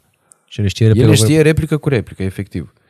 Ceea ce e wow. La fel, uite, de exemplu, știu piese de la Carlos de Motans, dacă mi le pui oh. acum, îți le cânt instant. Aha. Carlos, când era în lansări, venea cu textul la mm-hmm. cântare. Pentru că lansa foarte, foarte mult. Și atunci era cu totul și cu totul altceva. Cred că e doar în funcție de cum funcționează memoria, știi? Exact. Și cum funcționează creierul. Eu dacă apreciez foarte mult conținutul tău, e normal să-l rețin involuntar. Adică nu stau niciodată să iei, hai să învăț acum Backpack Your Life, de play. Nu, n-am cum să fac treaba asta. Sau să fac research, hai să văd despre invitatul ăsta. Corect, tocmai așa e. De-aia zic, bă, ori îmi place, ori știu ce vreau să-l întreb, ori, ori dacă nu, dă la boala, să fie sănătos, da, să exact. Întrebe altul. Exact, da. Și dacă o să-mi placă cândva, îl chemăm atunci, mai vedem noi. Corect, da. poate să fie și Sfântul Petru, că sunt oameni foarte valoroși, de exemplu, dar care pentru mine n-au reprezentat nimic în toți anii ăștia. Corect. E egoist poate ce spun, dar pe de altă parte cred că e foarte sincer și benefic pentru, și pentru oamenii care se uită.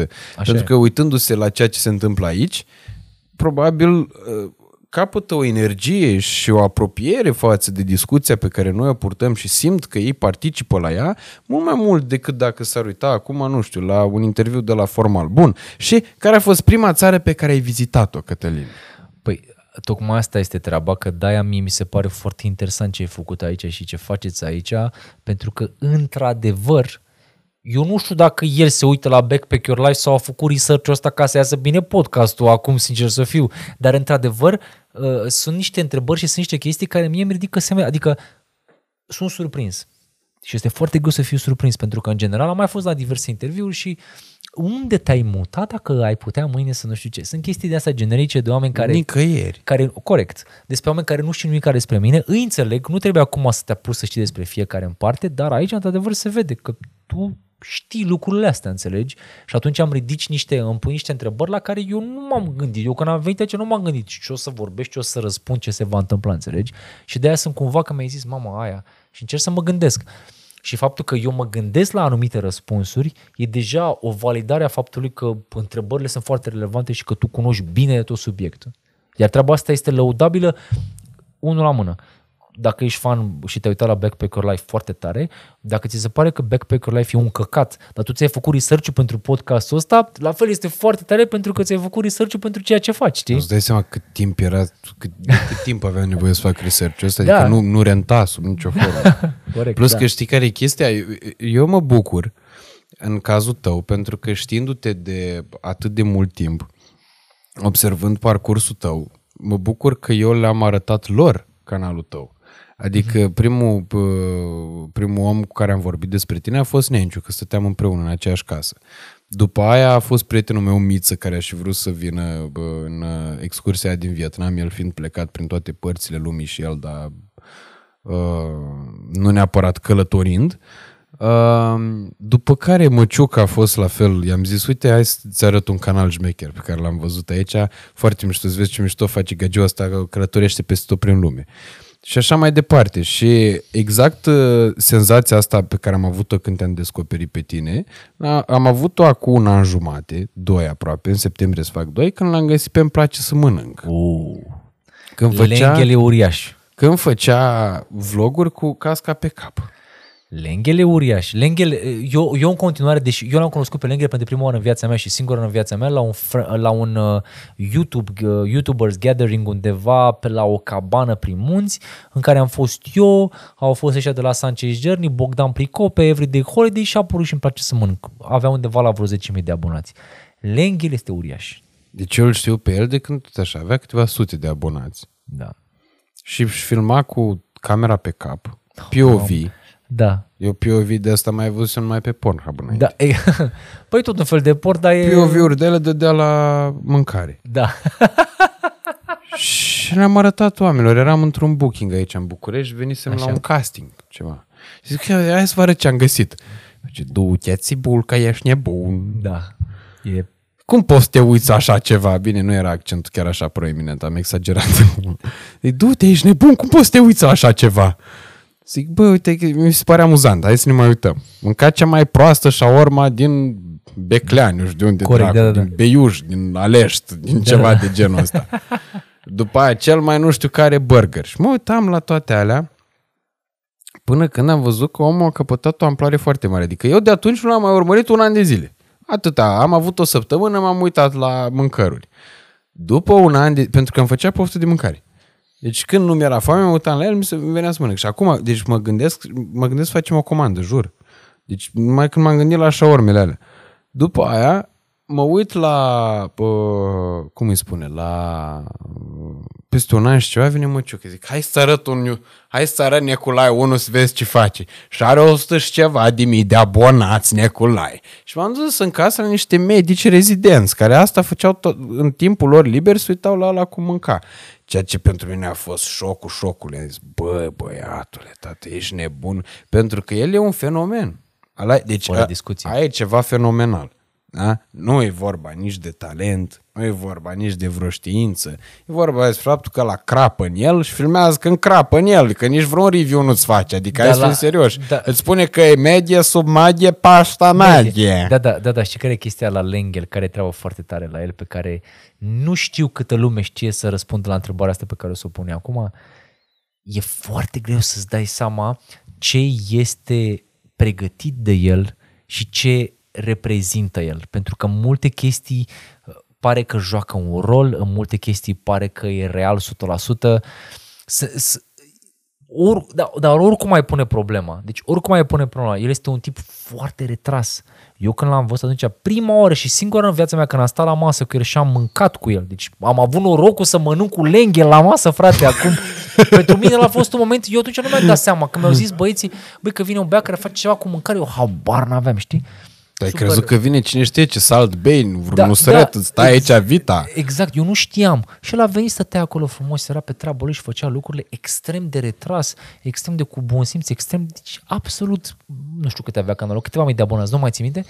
Ideea este că Lenghele, într-adevăr, este un fenomen. Eu îl consider, din punctul meu de vedere, deci din punctul meu de vedere, printre cei mai ciudați, interesanți, anti-creator de conținut, dar care este creator de conținut, el a spart toate normele astea, to to toate barierele astea pe care le gândești despre content creator. Aia el e dovada faptului că hazardul da. e un uh, procent semnificativ din ceea ce se întâmplă nu numai pe internet, peste tot, în, viață, în da. domeniu, cu publicul și în viață chiar. Așa e, exact. Așa e, așa e.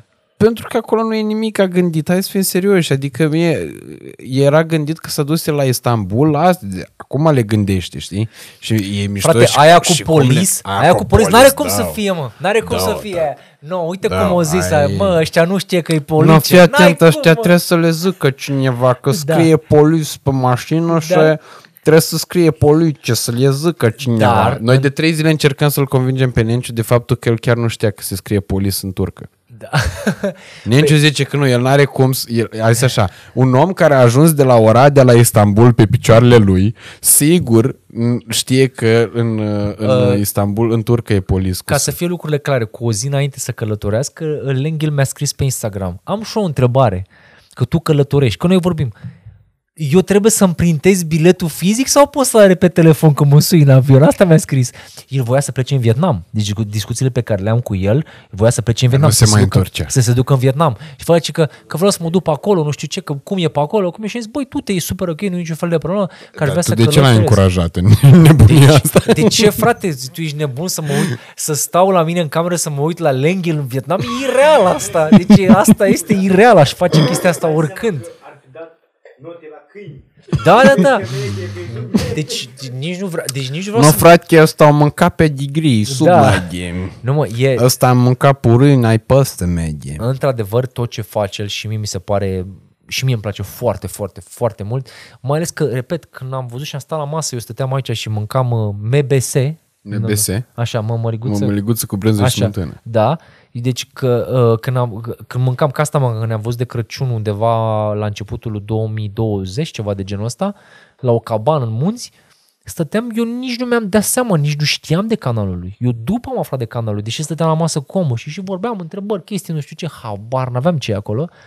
Deci mie mi se pare că ăla este creator de conținut o sută la sută, pe care nu-l interesează cum filmează, pe care nu-l interesează nici măcar o chestie tehnică, care merge pur și simplu cu GoPro șapte ăla pe care l-are, cred că și-a schimbat acum cu un GoPro opt, cu care merge și filmează niște chestii complet random, care nu ține cont de absolut nimic, care nu are niciun fel de edit. Ăla, frate, deci aia e o chestie ireală. Să produci conținut fără să-l editezi, fără să-l cosmetizezi și lumea să se uite și să rupi. Aia e artă. E wow, da. Da. E wow. Dar știi care a fost, cred că, momentul boom-ului lui? La început el nu și-a arătat fața. Eu când l-am descoperit, exact. Filma P O V. Exact. Acum când și-a arătat și fața, abia acum este nebunia pământului. Dar Lenghele l-a mai rupt cu chestia asta, că s-a creat o comunitate întreagă în jurul lui și sunt mii de meme-uri. Deci, cum să zic, sunt pe grupuri din astea, eu, eu sunt pe grupuri în care e real, în care sunt poze cu el de prințeze din Istanbul și zic, uite ce frumos e Jeff Bezos și a cumpărat niște ochelari, uite-l pe Johnny Sins de Oradea. Deci ce ai, mă, e cu... deci cum să zic, are și niște fani și niște oameni care îl urmăresc, omul, cum să zic? Păi dacă ce... ți-ai zis că medicii rezidenți stăteau în timpul lor liber și devorau clipuri de la nou. Cea, îmi place să mănânc aici, aici fraților, astăzi a, a, să mergem într-un cartier unde e o stradă cu șaormie. Băi, dar era... era... Aici... Exact. Dar era... Că, mie, ai văzut jocul lui de picioare, jocul de glezne, da, când, cum când nu, sună cum livratorul la cum ușă? Să nu, cum dacă să stă așa și face... Lenghele pe mine m-a câștigat în momentul în care el făcea mic dejun, nu știu ce, hotel. Bă, și l-a bătut cartela aia, mă, pe care trebuie să o bagi în perete, mă, să ai electricitate. Mă uitam, bă, se bătea cu cartela și făcea, nu, păi cât stau aici, eu nu mai mănânc în viac, că el voia să-și cumpere de mâncare, frate, și nu vrea să bagi cartela aia acolo. Da, și eu la... mă gândeam, bă, nu se poate. Deci m-am, m-am uitat la secvențele alea, am pus pe zero virgulă șaptezeci și cinci la sută să încerc să mă gândesc, bă, hai mă să văd un punct, un cue point undeva unde omul poate a regizat asta, că n-are cum, nu, nu, nu se poate așa ceva. Foarte mișto. Bun, Cătălin, în toată experiența asta ta, de, bă, când ne tot călătorit peste tot prin lumea asta, vreau să te întreb mai întâi de toate care a fost cel mai frumos moment și cea mai frumoasă amintire pe care bă, o ai în minte acum, așa, la rece. Sigur, bă, poate ți-e greu să selectezi, dar prima care îți vine în minte, cea mai frumoasă amintire. Cea mai frumoasă amintire este cea în care am aterizat pentru prima oară în viața mea în Bangkok, în Thailanda, chiar dacă este e un oraș foarte mainstream și foarte nebun așa, pur și simplu atunci a fost pentru prima oară când am simțit, băi, sunt eu cu camera mea într-o cultură diametral opusă față de ceea ce am trăit eu până în momentul respectiv, oameni complet diferiți. A, a, a fost un sentiment pe care și acum când mă duc în diverse țări și în diverse orașe, încerc să-l recreez. De multe ori reușesc, de multe ori nu reușesc. Și cel mai periculos moment, cel mai Bă, cel mai periculos moment? moment este pe care vi l-am spus acum înainte să, înainte să dăm rec, legat de Africa. Chiar dacă statistic vorbind este mult mai periculos în America de Sud, pentru că în America de Sud există cultura violenței. În America de Sud riscul cel mai mare este ca un nebun de pe stradă să ia un cuțit să te taie pentru că așa vrea el. În Africa treaba asta nu există. În Africa există un respect foarte mare față de oameni, ne-am simțit de siguranță tot timpul, doar că acolo problema mare este atât de terorism și autorități. Pentru că ai terorism, de-aia ai autorități care au o foarte puternică autoritate. Uh-huh. Ceea ce înseamnă că, de exemplu, Rwanda este o țară în care scrie clar în lege că nu ai voie să filmezi obiective sau obiective, dar clădiri ce aparțin uh, de guvern. Dar din punctul lor de vedere ce înseamnă ce clădiri guvernamentale reprezintă tot.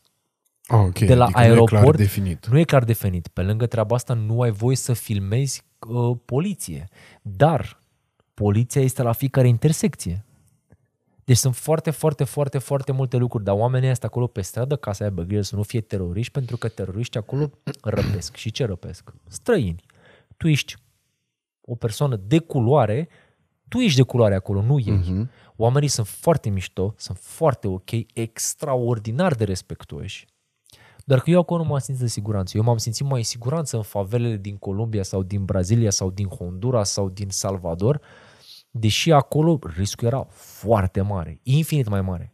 Diferența este că vorbind limba și nefiind eu o sută la sută alb, în sensul că eu în momentul în care merg pe acolo oamenii nu zic, bă, ăsta e străin. Dacă mai stau și la plajă două săptămâni, deja mă, mă încadrez foarte bine. Eu nu m-am simțit de siguranță. Am aproape doi ani de zile de America de Sud și doar două luni jumate de Africa. Și stresul și panica pe care le-am trăit în Africa nu se compară cu nimic nici ceea ce am trăit vreodată în viața mea în, în, în America de Sud. Dar asta este, din punctul meu de vedere, ca vlogger. Dacă mă duc în Africa fără să am această chestie cu a filma, eu consider că este unde a fost eu în Africa. Sau cred că, da, cred că depinde, că până la urmă, urme, continentul african e un uriaș, e al doilea ca întindere după Corect. Asia. Corect. Și eu am fost în, eu chiar am fost în țările care sunt super safe. Deci nu am intrat în Congo, în Central African Republic, Burkina Faso. În ziua în care eu am ajuns în Rwanda, un grup de zece doisprezece copii între doisprezece și paisprezece ani au măcărit un stat întreg din Burkina Faso, au omorât peste o sută șaizeci de persoane. Wow. Membrii ai unor organizații teroriste din partea aia care erau afiliate ISIS.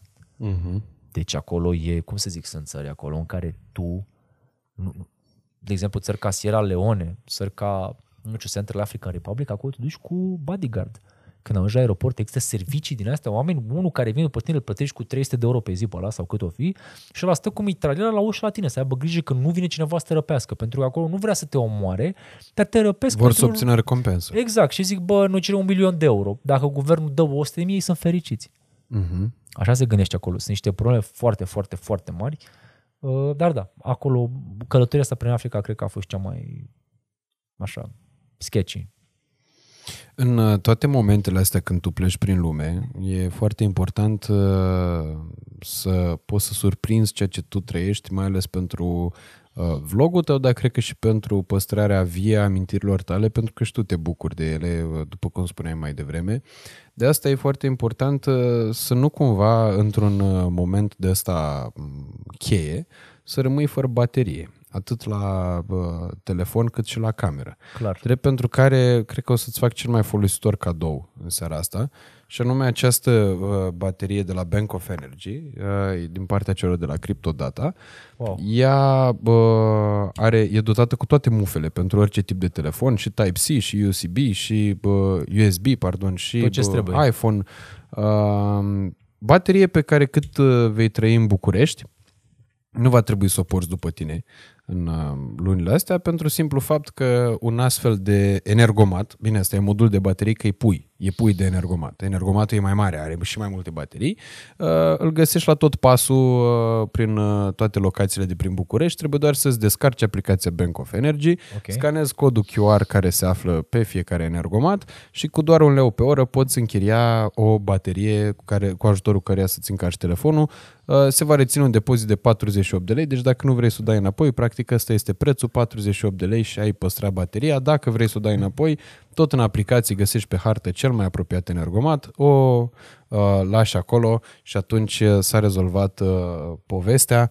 Uh, câte ore ai folosit-o, atâția lei uh, plătești. Primele cinci minute de încărcare sunt gratuite. Revenind la uh, povestea noastră, ce crezi tu că se va întâmpla cu Backpack Your Life în următorii ani? Cât crezi că vei mai călători? Băi, asta este problema. Chiar asta vorbeam și cu maică mea, vorbeam cu familia. Eu nu-mi imaginez viața altfel. Evident că pe măsură ce avansezi în vârstă, poate vei călători altfel. Poate vei călători mai puțin sau mai rar. Poate vei sta mai mult în diverse locuri pe care le vizitezi, știi? Poate nu vei mai fi așa un continuous run cum sunt eu acum. E foarte... Știi care e chestia care nu se vede pe cameră și mi-o zic toți oamenii? Eu am un ritm extraordinar de alert, căruia nimeni nu poate să facă față. Uh-huh. Oamenii cu care am călătorit mi-au zis clar, bă, după trei patru zile cu tine eu simțeam nevoia să mă culc, eram obosit. Eu am un ritm foarte, foarte, foarte alert, la mine totul s-a întâmplat extrem de repede, dar știu că voi face exact ceea ce fac acum, și în zece ani de acum înainte, cu siguranță că nu o să mai fie la același ritm. Adică eu aș vrea cumva ceva de genul să locuiesc undeva trei, patru, cinci luni pe an și restul să mă mișc. Pentru că pe măsură ce avansezi în vârstă, cum vorbeam și mai devreme, nu mai ești la fel de flexibil, vrei alte lucruri, se, se schimbă cumva prioritățile. Dar sunt convins o sută la sută că, nu știu, chiar dacă România e țara mea și o să rămână în sufletul meu tot timpul, nu o să renunț la călătorit. Că va fi sub alte forme, nu pot să spun că voi călători în zece ani cum o fac acum, dar sunt convins că asta mă va, mă va defini, pentru că este o adrenalină și o, o dependență de sentimentul acela de a ajunge într-un loc nou, ce nu poate fi suplinit, nu poate fi, nu știu, replaced de absolut nimic. Dar uite, apropo de ideea asta cu câștigurile și cu veniturile, ai o statistică în clară, în clar, asupra veniturilor pe care ți le-a generat canalul ăsta de YouTube și activitatea asta din cei cinci ani de zile? Băi, există o statistică. Cât ai reușit să strângi? Cât am reușit să strâng ca bani? Da, sau, ge, da. Ge, nu, nu, nu cât ai produs, cât ai reușit să strângi. Adică care sunt economiile tale din uh, treaba asta în ultimii cinci ani de zile? Băi, economiile astea ale mele, fără să, fără să intru foarte, foarte, foarte mult în detalii, îmi permit mie, uh-huh. în momentul de față, îmi permit mie să mă, să-mi cumva să-mi programez perioada după care eu nu voi mai exista în mediul online, să spunem. Adică eu acum cumva îmi pregătesc, eu știind că lucrez, sunt freelancer, că îmi plătesc taxele singur, că nu am aia, că nu am aia, că nu am aia, eu lucrez foarte mult cu, uh, am multe asigurări private cu capital, astfel încât să poți ia niște bani când ajung la șaizeci ceva de ani uh-huh. și eu îmi pregătesc foarte mult perioada după patruzeci și cinci cincizeci de ani pentru că știu că în momentul respectiv, când o să ajung acolo, nimeni nu o să-mi dea absolut nimic, pentru că nu sunt eligibil, nu pentru că nu știu ce se întâmplă. Iar eu, în secunda de față, de fiecare dată, în fiecare lună, la mine este important ca cel puțin treizeci la sută din banii pe care îi fac să se ducă către acel fond. Pentru că știu că această ocupație, această îndeletnicire, că, repet, mi este foarte greu să spun acum carieră. Carieră, eu consider în momentul în care te apuci. Un proiect. Un proiect, da.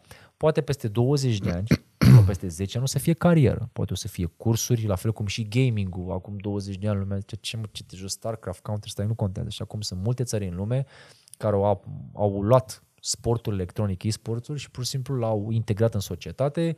Sunt oameni care se duc la școală să învețe să joace Counter-Strike și alte nebune, alte jocuri de genul ăsta. Așa cred că o să fie și cu asta, cu inf- nu influencing-ul, cu content creation, să-i spunem așa. Ok, știu? Da, da. Influencereala așa a picat într-un derizoriu în ultima perioadă. Uh, și din pricina unor da, și eu impostori. Cred că, eu, eu cred că pe bună dreptate. Da. Eu, eu cred că pe bună dreptate, mai ales din cauza ceea ce se întâmplă pe Instagram, mai ales din cauza sau datorită uh, creșterii fulminante a anumitor nimeni, să spunem, pe TikTok în anumite momente, se întâmplă, este cât se poate declară, treaba asta e și ok. Dar acum și mai trebuie să fie foarte selectiv, să vadă, băi, cine e cu adevărat, cine livrează cu adevărat conținut și cine este așa o, o prezență cât se poate de sporadică pe, pe, mm-hmm. pe aplicațiile astea. Dar eu mă gândesc foarte, foarte, foarte mult, sunt o persoană care, eu dacă într-o lună de zile fac o mie de euro și cheltuiesc nouă sute cincizeci de euro, eu sunt fericit. Dar eu tind să mă duc în direcția în care cel puțin treizeci la treizeci și cinci la sută din banii pe care eu îi fac de pe toate, canal, de pe toate căile posibile, să încerc să mi-i pun deoparte, pe urmă să, eventual o să încerc să investesc în ceva, am, am în gând să reiau tururile Backpack Your Life undeva pe la anul, vreau să-mi fac o agenție de turism care să se bată cu toate celelalte, celelalte agenții de turism, să fie o anti-agenție de turism, al cărei motto să fie apelezi la mine o singură dată, pentru că dacă vii cu mine, eu te, eu te voi învăța să călătorești, fără să mai trebuiască să mai dai bani în ținut de turism. Uh, mă gândesc evident la ce se va întâmpla cu viața mea de peste zece cincisprezece ani, dar nu foarte, adică nu sunt foarte preocup, nu, nu mă preocupă extraordinar de mult. Am început să mă gândesc la treaba asta de doi ani de zile, pentru că înainte ești tânăr, nu te interesează, ai douăzeci și cinci de ani tu. Da, te mă interesează, bă, da. Te interesează, te gândești la asta, da? Da, cum? Normal. Mă, păi înseamnă că ești super tare, eu la douăzeci și cinci nu de ani... Nu mi se eu... pare că super tare, mi se pare că am îmbătrânit prematur. A, sau așa, da. Și asta este o, o metodă de a vedea situația. Eu la douăzeci și cinci de ani și nici nu mă gândeam, nu, adică nu mă gândeam ce o să însemne treizeci și cinci sau patruzeci sau treizeci măcar. Dar știi la ce mă gândesc eu în legătură cu tine? Eu cred că, uite, și cunoscându-te acum bă, real, dar n-aveam vreun dubiu în legătură cu treaba asta. Ești un om extraordinar de bine pregătit, cunoști foarte multe lucruri, ești un om care e limpede că studiază, se informează constant și asta se vede și te și ajută foarte mult și în ceea ce faci și în felul cum poți să rezolvi niște probleme aparent foarte complicate, poți să le găsești o rezolvare foarte simplă. Pe lângă asta ai și curajul obținut de pe urma acestor călătorii și a acestor experiențe, interviu cu Popei, care e asasinul lui Pablo Escobar și așa mai, asasinul angajat care lucra Corect. pentru mâna Pablo dreapta Escobar, Escobar, mâna da, dreapta lui Escobar și așa mai departe, foarte multe dovezi de curaj pe care tu le-ai făcut, simpla ta activitate, repet, mie mi se pare o dovadă de curaj. De asta cred că uh, e potrivită întrebarea, dacă tu nu cumva uh, te-ai gândit sau dacă te gândești să duci treaba asta la un alt nivel, pentru că, uite, așa cum Booking s-a născut dintr-o nebunie și acum e sponsor la Euro două mii douăzeci cu una, cred că, dintre cele mai tari reclame pe care le-am văzut vreodată. Așa e. Uh, și inclusiv muzica celor de la Opus, care mi se pare senzațională pe, pe, pe ideea de călătorie și de ceea ce înseamnă Booking punct com. Uh, mai departe, mi se pare foarte mișto uh, faptul că cea mai tare agenție de turism nu are nici măcar un hotel. Uh, mi se pare foarte tare ideea de Uber și așa mai departe. Eu Corect. Cred că tu poți să fii unul dintre oamenii care să ducă treaba asta la un alt nivel, mai ales prin prisma faptului că o, dacă va fi să o faci, o vei face cu sufletul și cu expertiză. Nu oricum, adică n-ai face-o după ureche sau pentru bani și atât. Băi, am avut, am avut niște proiecte foarte mari, un proiect pe care o să răspund aici, la care am început să lucrez de aproximativ unul de zile și pe care nu știe nimeni. Încep să scriu o carte. Asta va fi ceva ce va, va, va schimba foarte mult, pentru că în cartea respectivă am, am făcut un brainstorming cu mine de vreo două luni de zile, prin care să scriu niște idei, să fac o structură. Uh, voiam să fac și o aplicație, am o idee de o aplicație pe care vreau să o pun cumva Uh, să meargă mână-mână cu cartea respectivă, pentru că vreau în cartea respectivă să fie așa o poveste, un fir cronologic al evenimentelor prin care am trecut eu și vreau cumva ca oamenii care se uită la mine, care citesc cartea și care poate vor, more or less, sună foarte așa, știi, chestia asta, să meargă în urma pașilor mei, sună super dubios, dar oameni care zic, bă, poate trăi și aceeași chestie, să poată să facă chestia asta prin accesul mm-hmm. la o aplicație. Dar, re- repet, în momentul de față asta este strict la nivel de, uh, uh, de idee, dar ăsta este un proiect foarte, foarte mare pe care l-am eu. Pe de altă parte, eu cred că succesul meu și ceea ce vreau să fac eu în viața asta, I have to stick to the basic. De ce se uită lumea la mine? Pentru că iau camera în mână și pentru că mă duc și filmez. Mhm. Atât timp cât aia mă definește așa, atât timp cât chestia aia îmi place, vreau să fac aia. Indiferent că am treizeci și cinci, că am patruzeci și cinci, că am cincizeci și cinci de ani, pentru că sunt foarte mulți oameni care fac YouTube în acest sens și au patruzeci și cinci, cincizeci, cincizeci și cinci de ani. Deci vârsta nu e o limitare aici. Asta nu, categoric. Evident, evident că o faci altfel, pentru că altă vârstă privești viața cumva altfel, înțelegi? Dar în momentul în, momentul în care tu capeți notorietate și ai succes, tendința este de a te desface ca un evantai și a încerca, hai că fac și asta, hai că fac și asta, hai că fac și asta. Dar tu trebuie să înțelegi că oamenii au venit la tine pentru chestia aia. Tu trebuie să livrezi conținutul ăla, mai ales dacă îți place și dacă vrei. Ăsta este unul dintre motivele pe care, o, o să spun aici că se poate declar, pentru care eu nu aș face niciodată ce a făcut Mikey Hash. La ce te referi? Nu, în, în sensul care ai intrat, ai făcut ceva pe online uh-huh. și poți mai renunța la online pentru că te-ai apucat de alte chestii. La mine asta nu se va întâmpla. Pentru că, ce se întâmplă? Eu nici nu vreau să fac neapărat alte lucruri. Uh-huh. Pentru mine, ideea de a uh, călători este în sângele meu și de a filma în timp ce călătoresc și chestia asta este în sângele meu. Deci eu știu că se poate declar că la mine, eu nu cred că o să fiu o persoană diferită în zece ani de acum, nu cred că o să vreau să mă bag în chestii mai mari, pentru că, unul, la mână, nu pot să le manageriez, doi, la mână, nu am chef să le manageriez, uh-huh. nu am energia și nu vreau treaba asta, uh, și trei, la mână, consider că uh, sunt mulți oameni care au crescut cu canalul meu, sunt oameni care aveau cincisprezece, copii care aveau paisprezece-cincisprezece ani, care acum au douăzeci de ani și care și poate la treizeci de ani sau la douăzeci și cinci de ani, de dorul nostalgiei și de al melancoliei, se vor uita la Backpack Your Life. Și eu cred că acolo excelez. Eu cred că ce mă separă pe mine de restul travel vlog-urilor, sunt la o parte cifre, experiențe, expertiză, nebunii. Este vorba de o anduranță foarte puternică și foarte bine pusă la punct pe care o am în legătură cu munca. Nimeni, absolut nimeni din România care face vlog, și nu mă refer la vlog de travel, mă refer la vlog, nu este în stare și nu poate. Bine, nu zic asta, nu zic asta în sensul că nu e în stare, domne, că persoana respectivă nu poate. Zic că oamenii nu au energia necesară ca să țină pasul cu cum fac eu lucrurile. Nu se poate chestia asta. Îți dau un exemplu. Am ajuns după zborul din Rwanda, douăzeci și patru de ore, probleme, am ajuns la hotel la ora douăzeci și unu noaptea. Am stat până la cinci jumate Am văzut pe story, ca să, să montezi. Să montez clipul care avea, care avea momente din trei luni de zile de Africa. Pentru că eu nu am putut să accept ideea de a mă pune în pat fără să termin ăla. M-am pus în pat, l-am dat la randat, am văzut cât randează, am dormit zece minute, am văzut că mi-a zis laptopul, băi, în zece minute vezi că e gata ăsta, m-am, m-am trezit și l-am urcat. Chestia asta este extrem de greu să o, să o înveți și extrem de greu să o stabilești. Îmi aduc aminte că am călătorit acum prin Ucraina cu Montrei, un băiat foarte ok, tânăr, de foarte mult bun simț, dar era dat peste cap complet. Pentru că am fost împreună și pentru că eu aveam un ritm de lucru extraordinar de rapid. Deci noi am ajuns după două zile și jumătate petrecute la Cernobâl și cât el în camera de hotel își făcuse duș, eu îmi făcusem premontajul la clip. Nu m-am schimbat, nu am nimica, pentru că eu am o rutină. Eu acum când mă duc acasă după ce terminăm ăsta, eu știu. Montez ce ai filmat. Eu știu, am filmat asta, trebuie să fac asta, hardul este acolo, eu am o rutină.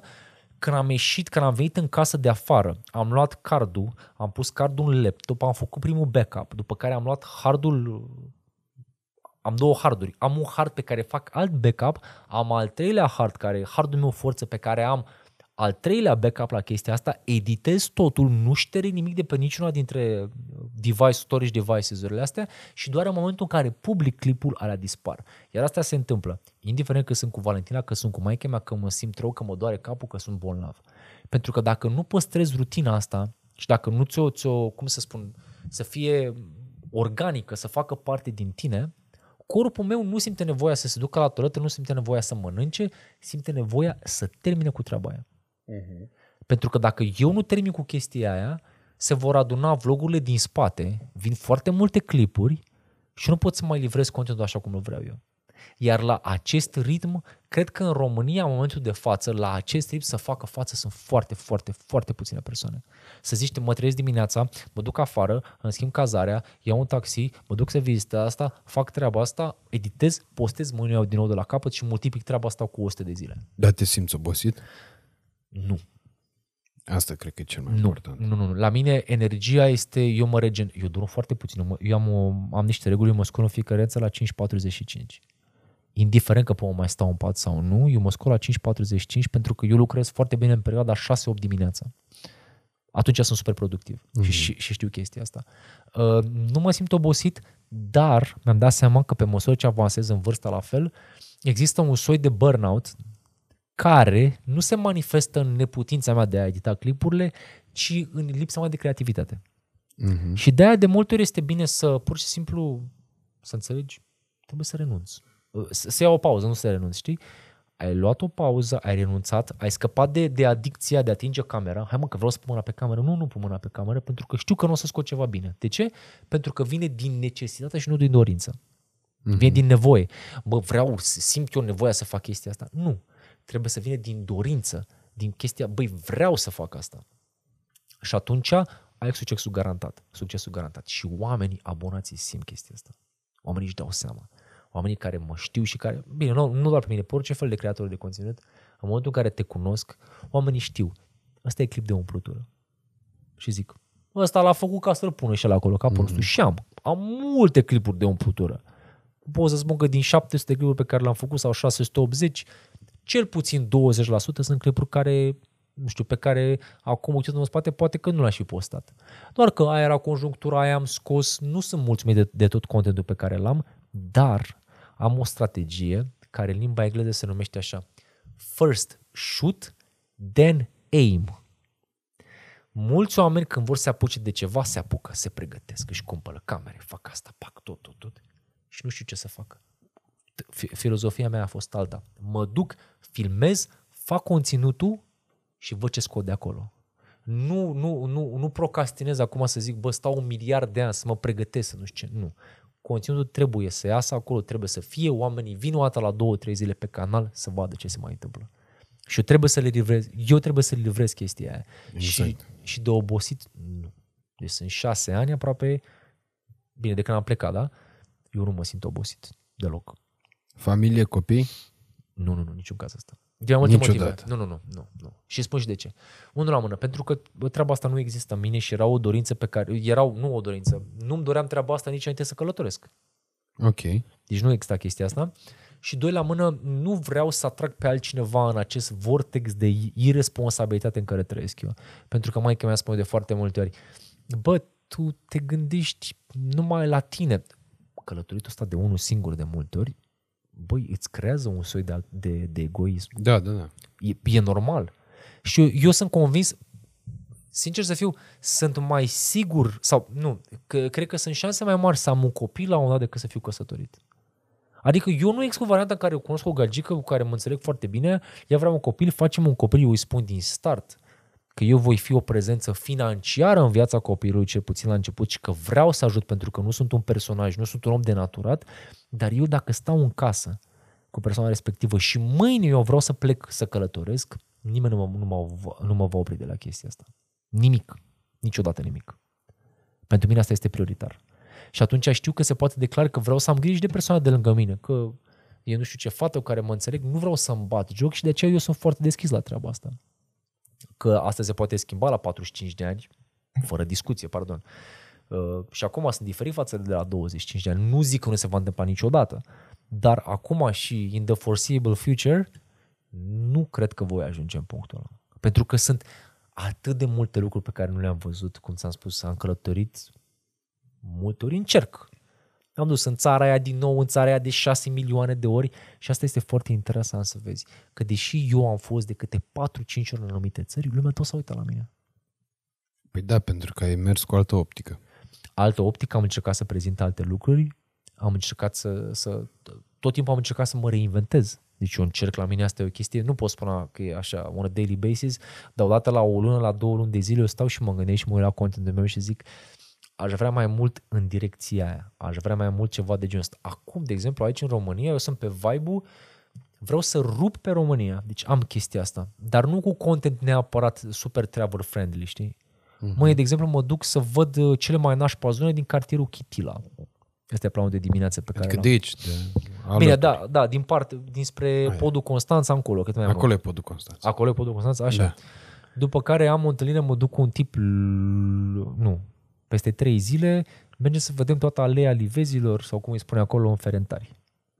Aha. Ajung în partea aia pentru că vreau să fac și comparație. Am fost în favelele cele mai nașpa din lume, vreau să văd cum e România aici, înțelegi? Dar n-ai fost niciodată în Ferentari? Nu, niciodată. Chiar dacă m-am născut și crescut în București, n-am fost. Cât de tare asta, bucureștean, născut în București, crescut în București, n-a fost niciodată în Ferentari, dar a fost în Medellin. Niciodată. A fost în Rio, dar n-a fost la... Pe lângă treaba asta vreau să găsesc care sunt zonele foarte sărace din România, am niște bani pe care vreau să-i donez, cum am făcut la școlile din Africa, vreau să găsesc aici niște oameni super legit și vreau să ajut.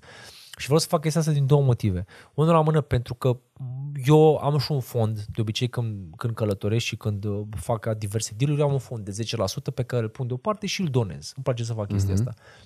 Și doi la mână vreau să fac chestia asta și pentru a vedea câți români care mă critică pe mine că dau bani străinilor, sar la chestia asta, că mie îmi zic, bă, nesimțitule, te duci și dai bani la africane acolo când la noi în România mor copiii de foame. Și acum o să spun, mă duc și dau bani din buzunarul meu, haide să vă țăriți. Pentru că foarte multă lume m-a criticat la banii pe care am dat în Brazilia și în Africa, deci critici oribile, că nu sunt român, că nu-mi iubesc țara, că ar trebui să mă duc la școli din România. Și le explic, bă, nu sunt în România momentan. Da. Când o să fiu în România, o să fac treaba asta. Și acum...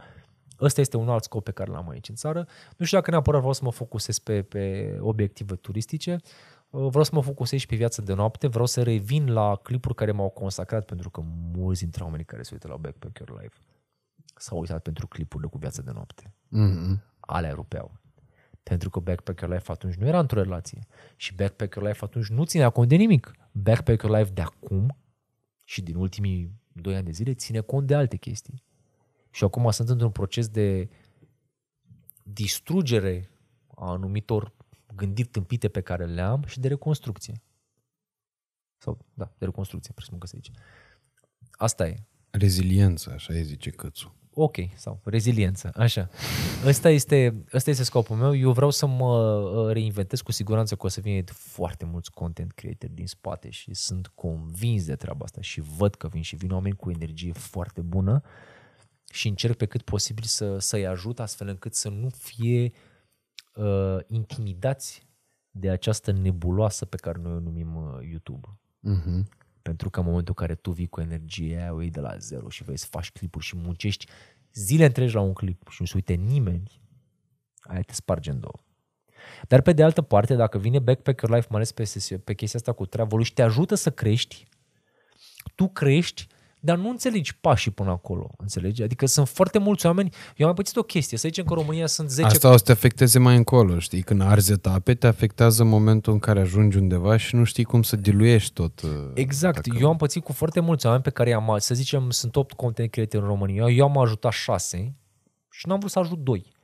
Și mi-am luat un jurături de la ăia doi că bă, dar pe restul i-a așteptat, adică ca și cum ar fi fost în atribuțiile mele să ajut pe toată lumea, știi? Uh-huh. Și dintre cei pe care i-am ajutat foarte mulți, peste șaptezeci la sută, au fost, au fost loviți de realitatea dură după ce s-a dus promovarea, după ce s-a dus boostul ăla de vizualizări. Că ei nu pot să ducă. Nu pot să ducă și e, e, e presiunea puternică. Am canale pe care le-am crescut de la patru sute la douăzeci de mii de abonați și au renunțat pentru că și-au luat hate și au închis canalul.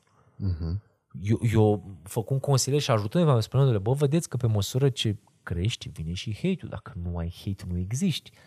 Trebuie să-ți faci pielea foarte groasă. Primul, prima critică de hate te va afecta. A o mie, a o milioana sau a, a o mia critică nu te va mai, nu te va mai afecta. Vei devii cumva imun. Mai ales la hate-ul gratuit.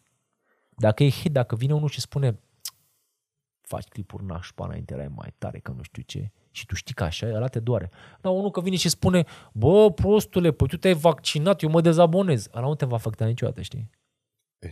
Clar, bine, depinde și de vârstă. Depinde și de vârstă, corect. Vârstă, background social, educație, este o grămadă da. de chestii aici. Tu altfel poți să reacționezi la toate lucrurile astea și uh, e clar că poziția ta e una diferită și prin prisma experienței tale și prin prisma educației tale și prin prisma faptului că, uite, deși vorbeai despre faptul că tu ai fost un neadaptat și ai tot fugit de reguli și așa mai departe, eu cred că ești ambasadorul uh, perfect al educației non-formale pe care ți-ai însușit-o uh, cu vârf și îndesat și pe care ai dus-o la un nivel cât se poate de înalt, performând uh, pe o bază extrem de solidă a cunoștințelor tale. Ceea ce ai făcut tu, uh, mi se pare, uh, nu că e de lăudat, ci e de uh, scris în uh, istoria uh, erei digitale uh, și a digitalizării României. Ești unul dintre oamenii care a creat uh, conținut pentru prima dată, deși a fost foarte greu și deși uh, vremurile respective nu erau deloc prietenoase, deși vorbim de câțiva ani, evoluția este una fantastică și a vremurilor și a timpurilor și implicit a noastră și a consumatorilor și așa mai departe. Uh, repet, pentru mine, ceea ce s-a întâmplat în seara asta aici este o chestie foarte mișto din multe puncte de vedere. În primul și în primul rând am impresia că a venit la mine un vechi prieten. Uh, pe de altă parte, îți mulțumesc pentru toate momentele uh, pe care tu mi le-ai oferit prin clipurile pe care le-ai creat și prin conținutul pe care l-ai creat. Poate că sună așa bă, ușor prea emoționant pentru finalul discuției astea, în schimb îți mulțumesc pentru faptul că prin obiectivul camerei tale mi-ai oferit șansa de a vedea lumea prin ochii tăi, un băiat foarte mișto în care m-am regăsit și în care s-au regăsit jumătate de milion de români care au rămas cu tine de la început până la sfârșit și vor fi cu tine mult timp de acum încolo, arătându-ne cât de mare este lumea, cât de mici suntem noi și cât de mică este chiar și lumea însăși în nemărginerea unui univers ce nu se va termina niciodată. Îți mulțumesc mult de tot, Cătălin, pentru faptul că ai fost aici. În încheiere vreau să îți ofer această sticlă de vin din partea prietenilor de la Alira. E un vin Alira Aliento, un rozé perfect pentru serile de vară. Peste tot pe unde ai fost tu, multe lucruri le-ai încercat, dar să știi că vinul românesc e acolo sus, tare, așa printre e. toate băuturile lor. De asta sper să te bucuri de el și să-l duci cât mai departe. Ce să mai spun? Mă bucur mult pentru ceea ce s-a întâmplat aici, mă bucur pentru prezența ta, pentru calitatea ta umană și pentru faptul că există oameni ca tine Iar pentru mine prezența ta aici e un vis împlinit. Îți mulțumesc. Mulțumesc și vreau să spun și o chestie în încheiere. Eu nu prea, foarte rar eu particip la, la podcasturi, la locuri de genul ăsta. Nu știu exact de ce. De multe ori sunt invitat și chestiile nu sunt așa cum, nu știu, nu, nu rezonez. Eu vreau să-ți mulțumesc în primul rând pentru că m-ai pus în niște momente foarte dificile în care a trebuit să mă gândesc la răspunsurile pe care le dau și la lucrurile pe care, pe care m-ai întrebat, despre care m-ai întrebat, astfel încât să pot să mă ridic la nivelul cunoștințelor pe care le ai tu despre mine. Eu nu, deci eu nu mă așteptam în viața mea să vin aici să văd un om care să știe despre mine atât de multe chestii.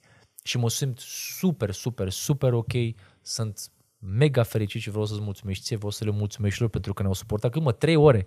Mamă, trei ore, frate, și îi zâmbesc acolo în spate sărace, zic, amă, nu mai pleacă asta să faceți noi ce mai că, ce. Știi că de obicei tot Nenciu mai monta alte podcasturi când noi filmam ăsta. Uh-huh. Vezi că nu s-a mișcat o secundă, deși de e treaz de la șase dimineața. Uh, Văru a venit special pentru asta. Măciucă nu l-am văzut o secundă să facă vreun semn. De obicei, când se lungește discuția, îmi face așa. Hai mă, gata, da. N-am văzut odată să facă semnul ăsta, ceea ce mi se pare uh, extraordinar de relevant pentru și pentru discuție și pentru uh, oamenii care, uitându-se la noi, cu siguranță au uh, aflat uh, niște lucruri și au simțit prietenia aia ta. Eu cred că tu, dincolo de o, omul ăla de pe YouTube, ești prietenul lor. Cătălin, Backpack Your Life. Uh, e foarte tare tot ceea ce faci și sper să inspiri cât mai multă lume să-și urmeze visul, să capete curaj și să umble prin lume, iar dacă nu prin lume, măcar prin propriile lor simțiri, așa cum tu ai umblat cât a fost lumea asta de mare. Prieteni, vă mulțumim foarte mult pentru că v-ați uitat la noi. Dacă v-a plăcut, nu uitați să lăsați un like, să vă abonați, să aprindeți clopoțele, tot ce trebuie, surle, trâmbițe și astea. A, dați în comentarii toate întrebările voastre, atât pentru mine cât și pentru Cătălin. A, și până săptămâna viitoare, ce să vă spun, vă doresc toate cele bune. Ne apropiem de final. Mai avem a, câteva podcasturi, unul sau două, și mergem spre marele final. Așadar, vă mulțumim că sunteți cu noi aici, douăzeci de invitați, douăzeci de podcasturi până acum. Mergem înainte și înainte va fi tot mai bine. Doamne ajută!